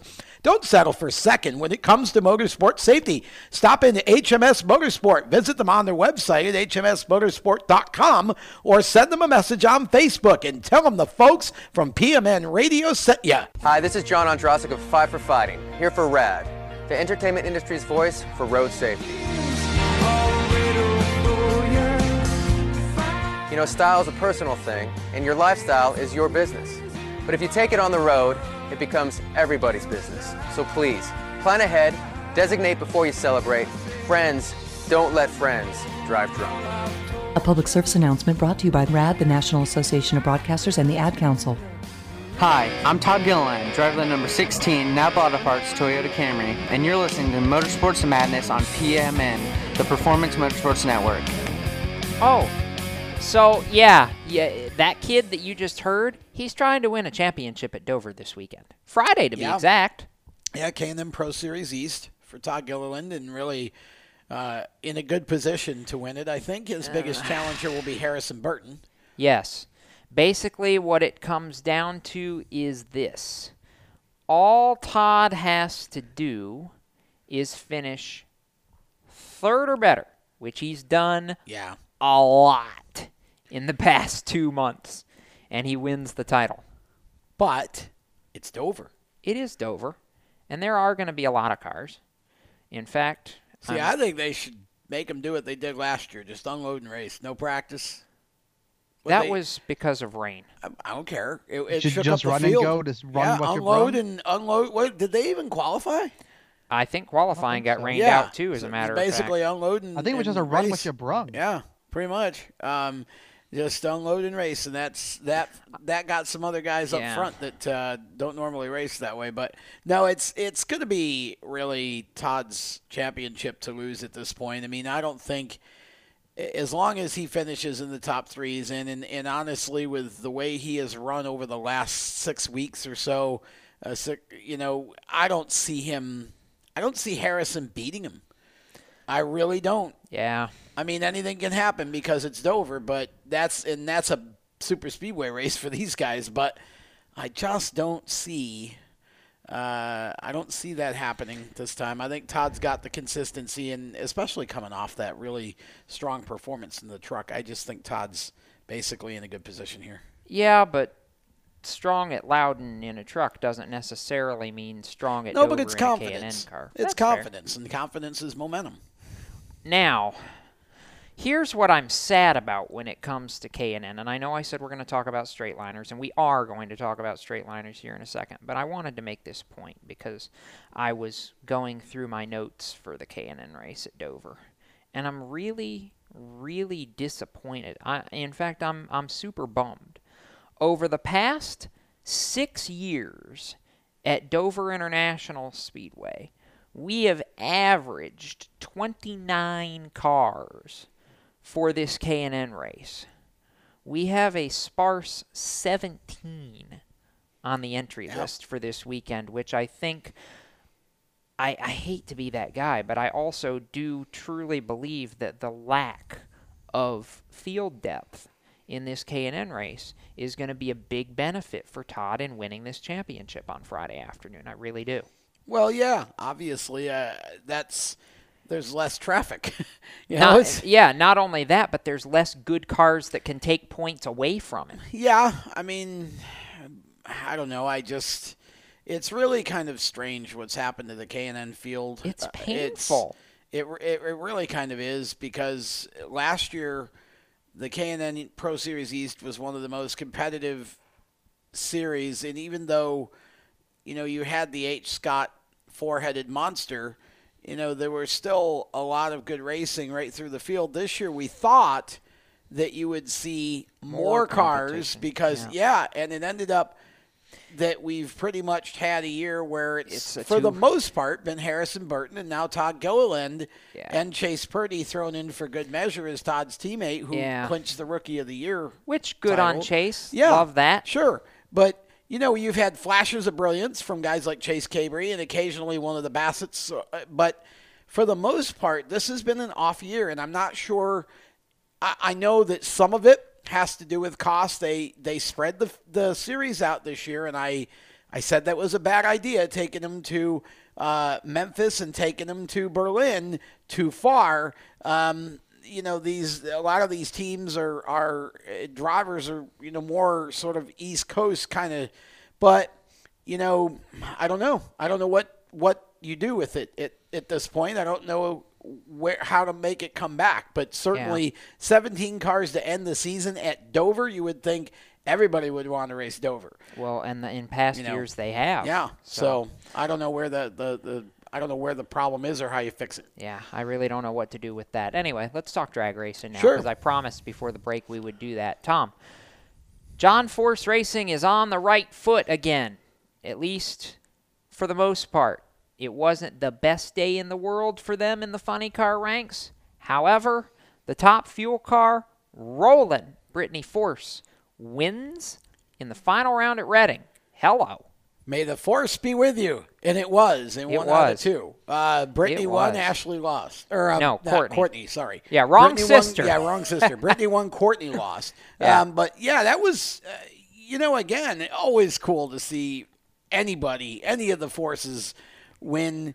And you know, I think John at this point ha- just has to be so proud of those girls because really, both of them are doing very, very well. And when you when you have a situation where you beat a Torrence or beat a Capps or even lose to a Capps, you've still had a great day. I mean, Yes. That's still a great day. And it shows you the depth, again, of the NHRA. And I'm glad to see that uh, Brittany actually jumped up and got a win in PA. Yes, and you mentioned Courtney lost to Ron Capps in Reading in the final round, and Ron retook the points lead that Robert Hight so unceremoniously grabbed out from under his nose At with Charlotte, the win yep. at Charlotte. and that's seven on the year for Ron and, Na- and Napa Know How. And holy cow, Ron Capps has certainly shook off the whole best guy to never win a championship in the last two years, hadn't he? He won the championship last year. He's on pace to probably do it again. I mean, I will call him the favorite at this point. I really will. I think you have to. I think you have to at this point. I think again, you look at the situation and it's his to lose, and I I think it's fun to see somebody like Ron. That's why I love the NHRA because the NHRA is a series that to me is still very pure. It's still Mhm. very unaffected by all the technology and and, and all of that. That's sort of I, I think in one way tainted a lot of the other big Yeah. national series. You have guys like Capps, who's been around forever, and John Force, who's like 77 years old. No, he's actually 69. 69. Yeah, but I mean, you know, he's been around forever, and they're still competitive and still can win races, and that's why I love NHRA because it's all about equipment and it's all about timing and it's just who's the best on the day in a round and one tenth of a second is the difference between winning and being eliminated and that's i just think it's it's great to see somebody like Capps who can still be so competitive uh, for as long as he's been doing this Okay, sorry, any drag racing fans who just crucified me for paying attention to what I said. John Force is 68. Okay, I was 68. close. I was obviously having fun but Yeah. it, it, the idea being that I said 69, and John would have whacked me upside the head for calling him older than he actually is. well, he'd probably look at you and go, "Some days I feel 90." Um, Yeah, well, you know, that's true. but it's it again. I just I think it's great. I just I love I love that form of racing Yes. because of that. The you you get that mix of veterans, and now you're starting to get some youth into it. Yes. Of note, in top fuel, Brittany closed to within basically a round and change. She's only 23 points out of the top Ooh, spot in third. really? Yeah. Wow. That's held by Steve Torrence right now. So basically, Steve, Kalitta, and Brittany Force are within a round for all intents and purposes. Wow. One round win is 20 points. So they're 22 and 23 points back, respectively. Antron Brown and Tony Schumacher, fourth and fifth in points, 51 and 85 back, respectively. At this point, with four to go, I'm getting a little concerned for those two. They need to pick it up if they're going to have a shot at this. In Funny Car, Ron Capps retakes the points lead by an even slimmer margin over Robert Hight. Eight points. I can hold up that many fingers. Hope so. yeah. Otherwise, you're missing a few. Well, I, I hope I'm not missing a few. Cisco, Pro Stock and Pro Stock Motorcycle. Winners get points leads. That's what we've learned. And the real hard hitter for uh, Pro Stock, at least, as good a start as Tanner Gray got off to in Charlotte, it was just as bad an ending in Reading. Yeah, and uh, Bo Butner was able to uh, steal away that round in uh, in round in the final round of that, and uh, also shout out to Greg Anderson who also made it into that final round for those guys. And then over in the Pro Stock Motorcycles, Eddie Krawiec got another win. So good on that Indiana native to make it happen in Pro Stock Motorcycles. It'll be very interesting in the point standings. We're getting close to the end, endo, Jake. It's crunch time. Yes, it is. Eddie Krawiec doing Eddie Krawiec things Yes, and winning on the. Harley for the third race in a row. I'll tell you what, ever since they debuted the new street rod chassis, Tom, those Harleys have been just about unstoppable. Got that right. Whew. All right, so we're going to take our final break. Performance picks when we come back. I get to brag more about winning. And you get to pick last. Yes, I know, but it's okay because I already know who I'm picking, so I'm not worried about it. Motorsports Madness, white flag. After this, you're listening to PMN, the Performance Motorsports Network. How to be a great dad in 15 seconds. Bike ride, go fish, walk in the park, phone call, milkshake, play catch, picnic, fly a kite, tell jokes, laugh, talk, read a story, tell a story, bumper car, swing set, bowling, pillow fight, cut loose, stay tight. Whew. Because the smallest moments can have the biggest impact on a child's life. Take time to be a dad today. Call 877-4DAD-411 or visit fatherhood.gov. Brought to you by the U.S. Department of Health and Human Services and the Ad Council. Automotive technicians and auto service trainees, how would you like to work at the beach and perform for one of the best car care centers in the nation? Lewes Meineke is now looking for skilled automotive technicians to join their award winning team. If you're a gearhead that knows his or her stuff or a young up and comer that has the motivation and drive to succeed, then you need to make this call today. 302 827 2054. Lewes Meineke Car Care Center, located in beautiful Lewes, Delaware, offers a highly competitive compensation plan, great benefits, a flexible schedule, and did we mention that you're going to be working at the beach? Plus, there's a signing bonus for the right candidates. Technicians must be ASE certified and have a minimum of six years experience. Beginners advance at your own pace in one of several entry level positions. But whatever you do, don't wait. These jobs will go fast. Call Tim at 302 827 2054. That's 302 827 2054. Lewes Meineke Car Care Center. Rev up your career. You hear that? That's the sound of America's only sports car. That's right, it's a Corvette. But not just any Corvette, it's your Corvette. It's that who cares if there's traffic part of your day. And this can be you when you come to Cooper Corvettes. With 60 years of Corvettes to choose from, there's always a Corvette in your budget. And they'll service any Corvette you bring in. Cooper Corvettes on Route 1 just north of Quantico and Triangle. Call, click, or visit CooperCorvettes.com. How to deal with someone who says that's so gay. Outsmart them. This party is like so gay. Totally. Excuse me, but did you ladies know the word gay used to mean happy or excited? Then it became a word used to describe gay people. Then somehow it came to mean dumb or stupid, which is how you just used it, which is not very nice. Ew, that guy is on the football team and super smart, and he totally hates us now. Totally. When you say that's so gay, do you realize what you say? Knock it off. Learn more at thinkbeforeyouspeak.com. Hi, I'm Cole Custer, and you're listening to the Performance Motorsports Network, the voice of motorsports. Alrighty. Welcome back to the madness here on PMN. Jacob Seelman, Tom Baker, Rents Brown, Cisco Scaramuza. Going into our white flag segment, talking racing and performance picks here on the madness. And I'm bragging more about winning. I won. I beat you all. Ha! Ha ha ha ha ha ha. So you get picked last. Who's first? Cisco. Cisco's not here. Who's second? Oh, Cisco's not here. That means Rents gets to go.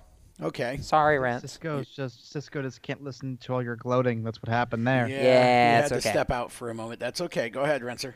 All right, let's see here. We got trucks, Xfinity, and Cup only this week, correct?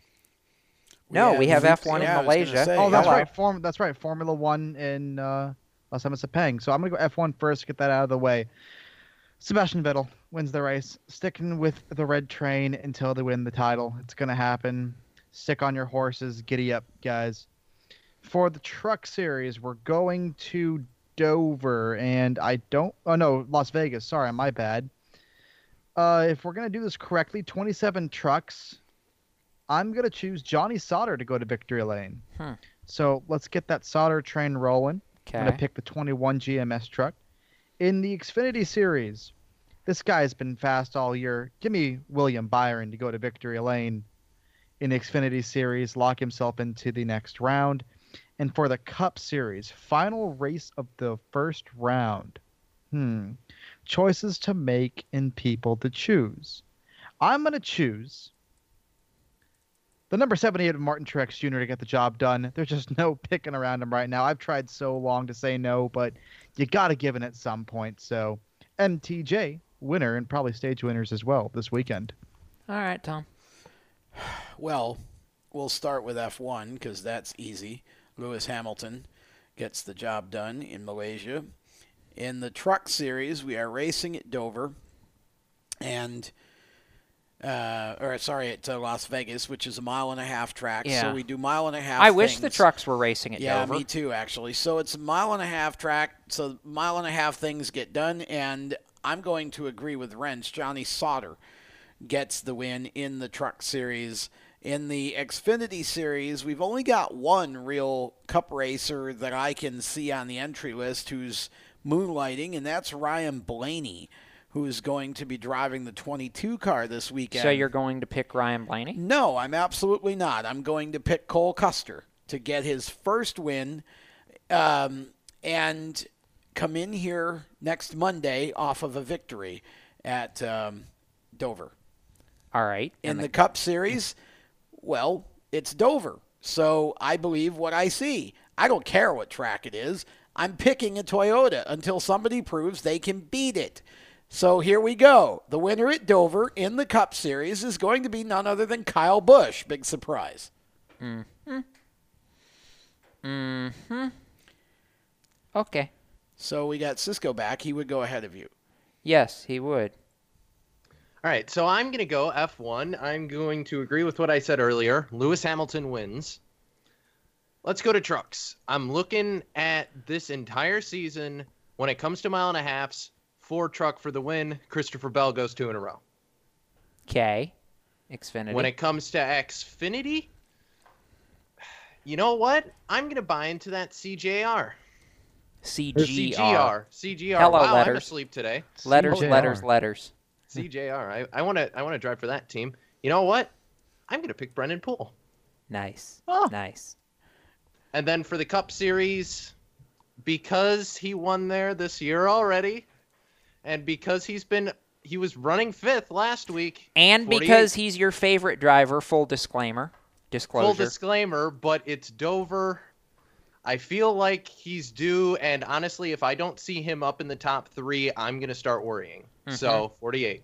Jimmie Johnson. Seven time. Yep. Okay, so before you pick, let me correct myself because we we- there's You're Erik not allowed- the yeah. 20, Daniel Suarez in the 18, and Austin Dillon in the two. So there yeah, are a few other Cup guys. In the- Yeah, but but you're sorry, you're not allowed to change your well, I'm not going to change my pick. I just wanted to correct myself what I said earlier. There Okay. are about four or five guys in the race Yeah. that are Cup moonlighters. Yeah, the usual Cup moonlighters who are either rookies or have little experience, and Yeah, we don't have a, You know. we don't have any real veterans like in this ca- one. well, yeah, because they're all ruled out. Yeah. which is good. Yep. My turn. Holy crap! It's been a while. I've almost forgotten how to pick last. Formula One in Malaysia. It's their sponsor's race. Duh. Lewis Hamilton. This is not hard, people. Truck Series at Las Vegas. I've hemmed and hawed about this all week. And I'm going to shock you guys. no, you're not. No? Who do you think I'm going to pick? I don't know, but you're not going to shock me. Yeah, I will. It's not going to be a playoff guy that wins this race. Well, unless it's Jennifer Jo Cobb, you're still not going to shock me. Okay. Are you are you gonna go with the hometown boy? Absolutely, I am. Noah Gragson bucks the That's not a trend shock. and wins his first Not a truck shock. race. Noah's got plenty I of say he's irritated after the run that got away at Loudon. I say the home crowd motivates him. Oh, by the way, he won a race at the Bull Ring a couple weeks ago, so he's already proven he can win in front of his hometown fans. So he's going to flip the switch and win the truck race. that was that was really awful. That's really I awful. mean, More like play the you expect it Watson from win. Yeah, he. By the That's way, my he, job. he did win. He did win the pole at Vegas's sister track out in Texas earlier this Yeah. year. So there's that too. All right, Xfinity race. Rents, correct me if I'm wrong, but didn't Daniel Suarez win this race in the playoffs last year? Suarez dominated the race because Kyle Busch couldn't run it because it was, it was a double header that day. That's right. And Suarez took him to the woodshed, and which led him to his championship. and he is scheduled in the same car in which he won this race a year ago. That, to me, tells me all I need to know. Daniel Suarez wins the Cup Light race. I wanted to pick Cole Custer until Tom did it. So, Well, that doesn't mean you still can't. yeah, but I need to make up points, and I can't do that by picking the same person as you. Well, that's true. I a- and I honestly believe Suarez is going to win the race. Frankly, uh, as far as the Cup Series goes, thank you, Cisco, because two of us at this table are going to agree. As long as You're long as gonna agree with me? yes, I am. the first I time in Madness history that you've agreed with my pick. yes, it is. But you know why? As long as there is a monster mile, and as long as there is a 48 Lowe's car with Jimmie Johnson, I will continue to believe that Jimmie Johnson is the favorite at Dover until somebody beats him. I do not care about the Toyotas. I do not care that he got shuffled back at the end of Loudon.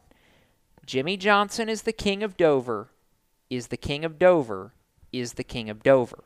And he beat the Toyotas in the spring. Enough That said. was before the Toyotas got hot. I don't care. Okay. It's still Dover and it's still Jimmie Johnson. All right, lightning round. First question. Name the four name your four picks to be below the cut line and to get eliminated this weekend. Cisco. Kurt Busch, Casey Kahne, Ryan Newman, Chase Elliott. Whoa. Wow. Wow. Wow. Wrench. Chase Elliott. Ooh. Okay, so Kurt and Kahne are gone regardless. I don't think they're going to make that big of a comeback. No, and I'm neither of them throw- are going to win. I'm going to throw Ryan Newman into the mix. Okay. And I'm going to throw Austin Dillon into the fire. Oof. I think Ricky Stenhouse Jr. makes it out of the first round. Well, I because agree. currently, right now, he's on the bubble. I agree with that too. But you're going to see where my surprise elimination comes in in a minute. Tom. Okay. Uh, so we're going to say Casey Kahne. Uh huh. We're going to say Kurt Busch. Uh huh. Ryan Newman. Uh huh. I don't think. Uh, you know what? I'm gonna take. I'm gonna throw a surprise out. Kevin Harvick. You think he loses that many points? I don't think. I don't think he. Adva- I think Harvick and Blaney are the two I would watch if there's a surprise. Because Okay. I think either of those year. two. I think McMurray does well enough, and I think Stenhouse does well enough to get. The- you know, Harvick's only- not having a lot of luck, and No, frankly, but that's half a race's worth of Yeah, points. well, I mean, he it's would Dover. It is. Anything so, can so, happen so Dover. basically, you're saying that Harvick's either going to crash out or have a freak mechanical failure like I'm what taking Johnson a had. flyer that this may. Okay. Yeah, he. I mean, look what happened the other day. True. He blew up last year in this race. Yeah, That's so- true. I forgot about that. All right, my turn.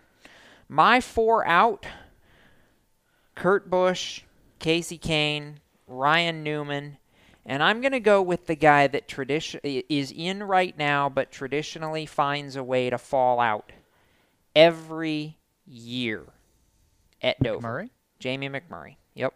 I say Wow. I say McLovin loses his 9-point buffer and misses out. That would be McNugget. McNugget, McMuffin, Whatever. McMuffin. Cafe. I, thought, I thought it was Big Mac Cafe. now. Big Mac, whatever. Yeah. All right, rents go. Bail us out. All right, guys. Out of the bubble drivers, this is a walk-off question. We've already said who would get knocked out, but we haven't said who might have the strength and the muscle to get themselves in. Out of the guys that are on the bubble or close to it, who has the best chance of a walk-off to make it in to the second round? Cisco, who you got? Walk off as in win. N- uh, no, As just in win advance. and you're in. Oh, as in win That's and what you're I in. thought he meant. Wow. Yeah. Yeah, win and you're in. Who's got the walk-off chance? Cisco? Um, and it's it has to be someone on the bubble. On the bubble, close to it, or below it? Kevin Harvick. He's done it before. Tom? Um, got to go with Kurt Busch. Dover's best track for him, but I don't think he. I don't think anybody does it. Yeah, I'm with Tom. I don't believe anybody does it. I think the only guys that really have a real shot at winning are guys who are already well on their way to being in the round of 12. Just saying, Rents. I think I'm going to choose Casey Kahne, and for this reason only. what? He has, hold on. He has nothing to lose. He's at the bottom of the barrel. Darian Grubb has gambled before, and his gamble turned into a championship in 2011. Not saying they can repeat the same magic, but what do they have to lose in order to run a reverse strategy than anyone else, Cisco? I think the five cars got a great shot because, to be honest with you, the Casey Kahne's got nothing to race for with Hendrick Motorsports past this race, really, if you think about it. If he makes it out, if he doesn't make it out. Yeah. Yeah, he does. It's No, I'll. I'll agree with you there, but I have to wonder, going through the history of the Cup Series, how many times this year and last year we said, "Oh, he's got nothing to lose. He'll win this race," and then it didn't happen. Yeah, well, I, it's not, Not- going to not- happen. not gonna happen. Nope, nope. Just saying. That's a checkered flag. Oh, by the way. So we're getting out of here. Thanks to Mike Garrity, Megan Kolb, our social media partners at Three Wide Life, as well as Bob Steele, Susan Mason, Hunter Yancey behind the glass, and all the folks at PMN that keep us on the air. Some days I wonder why they do, but hey, at least we made it entertaining tonight. So for Tom Baker, Rents Brown, Cisco Scaramuza, Steve Ovens, and all the rest of our staff, I'm Jacob Seelman reminding you to keep it off the wall, and we might just see you at a racetrack somewhere. Folks, have a safe racing weekend till we meet again. You've been listening to Motorsports Madness with the Race Chaser Online crew. Stay tuned to Performance Motorsports Network for more race talk. For the latest motorsports news, visit racechaseronline.com. Motorsports Madness is a copyrighted production of the Performance Motorsports Network, www.performancemotorsportsnetwork.com. A member of the Scorpion Radio Group Incorporated, and may not be rebroadcast, replicated, or saved in any media without the explicit written permission of PMN. Check out our Facebook page or our section in the PMN website. The opinions expressed on this program are those of the host, co hosts, and guests, and do not necessarily reflect those of the management and ownership of either the Performance Motorsports Network or Scorpion Radio Group Incorporated, the advertisers, or the marketing partners. Be listening again next week when the madness returns on Monday night at 7 Eastern. Until then, keep it off the wall and keep the shiny side up.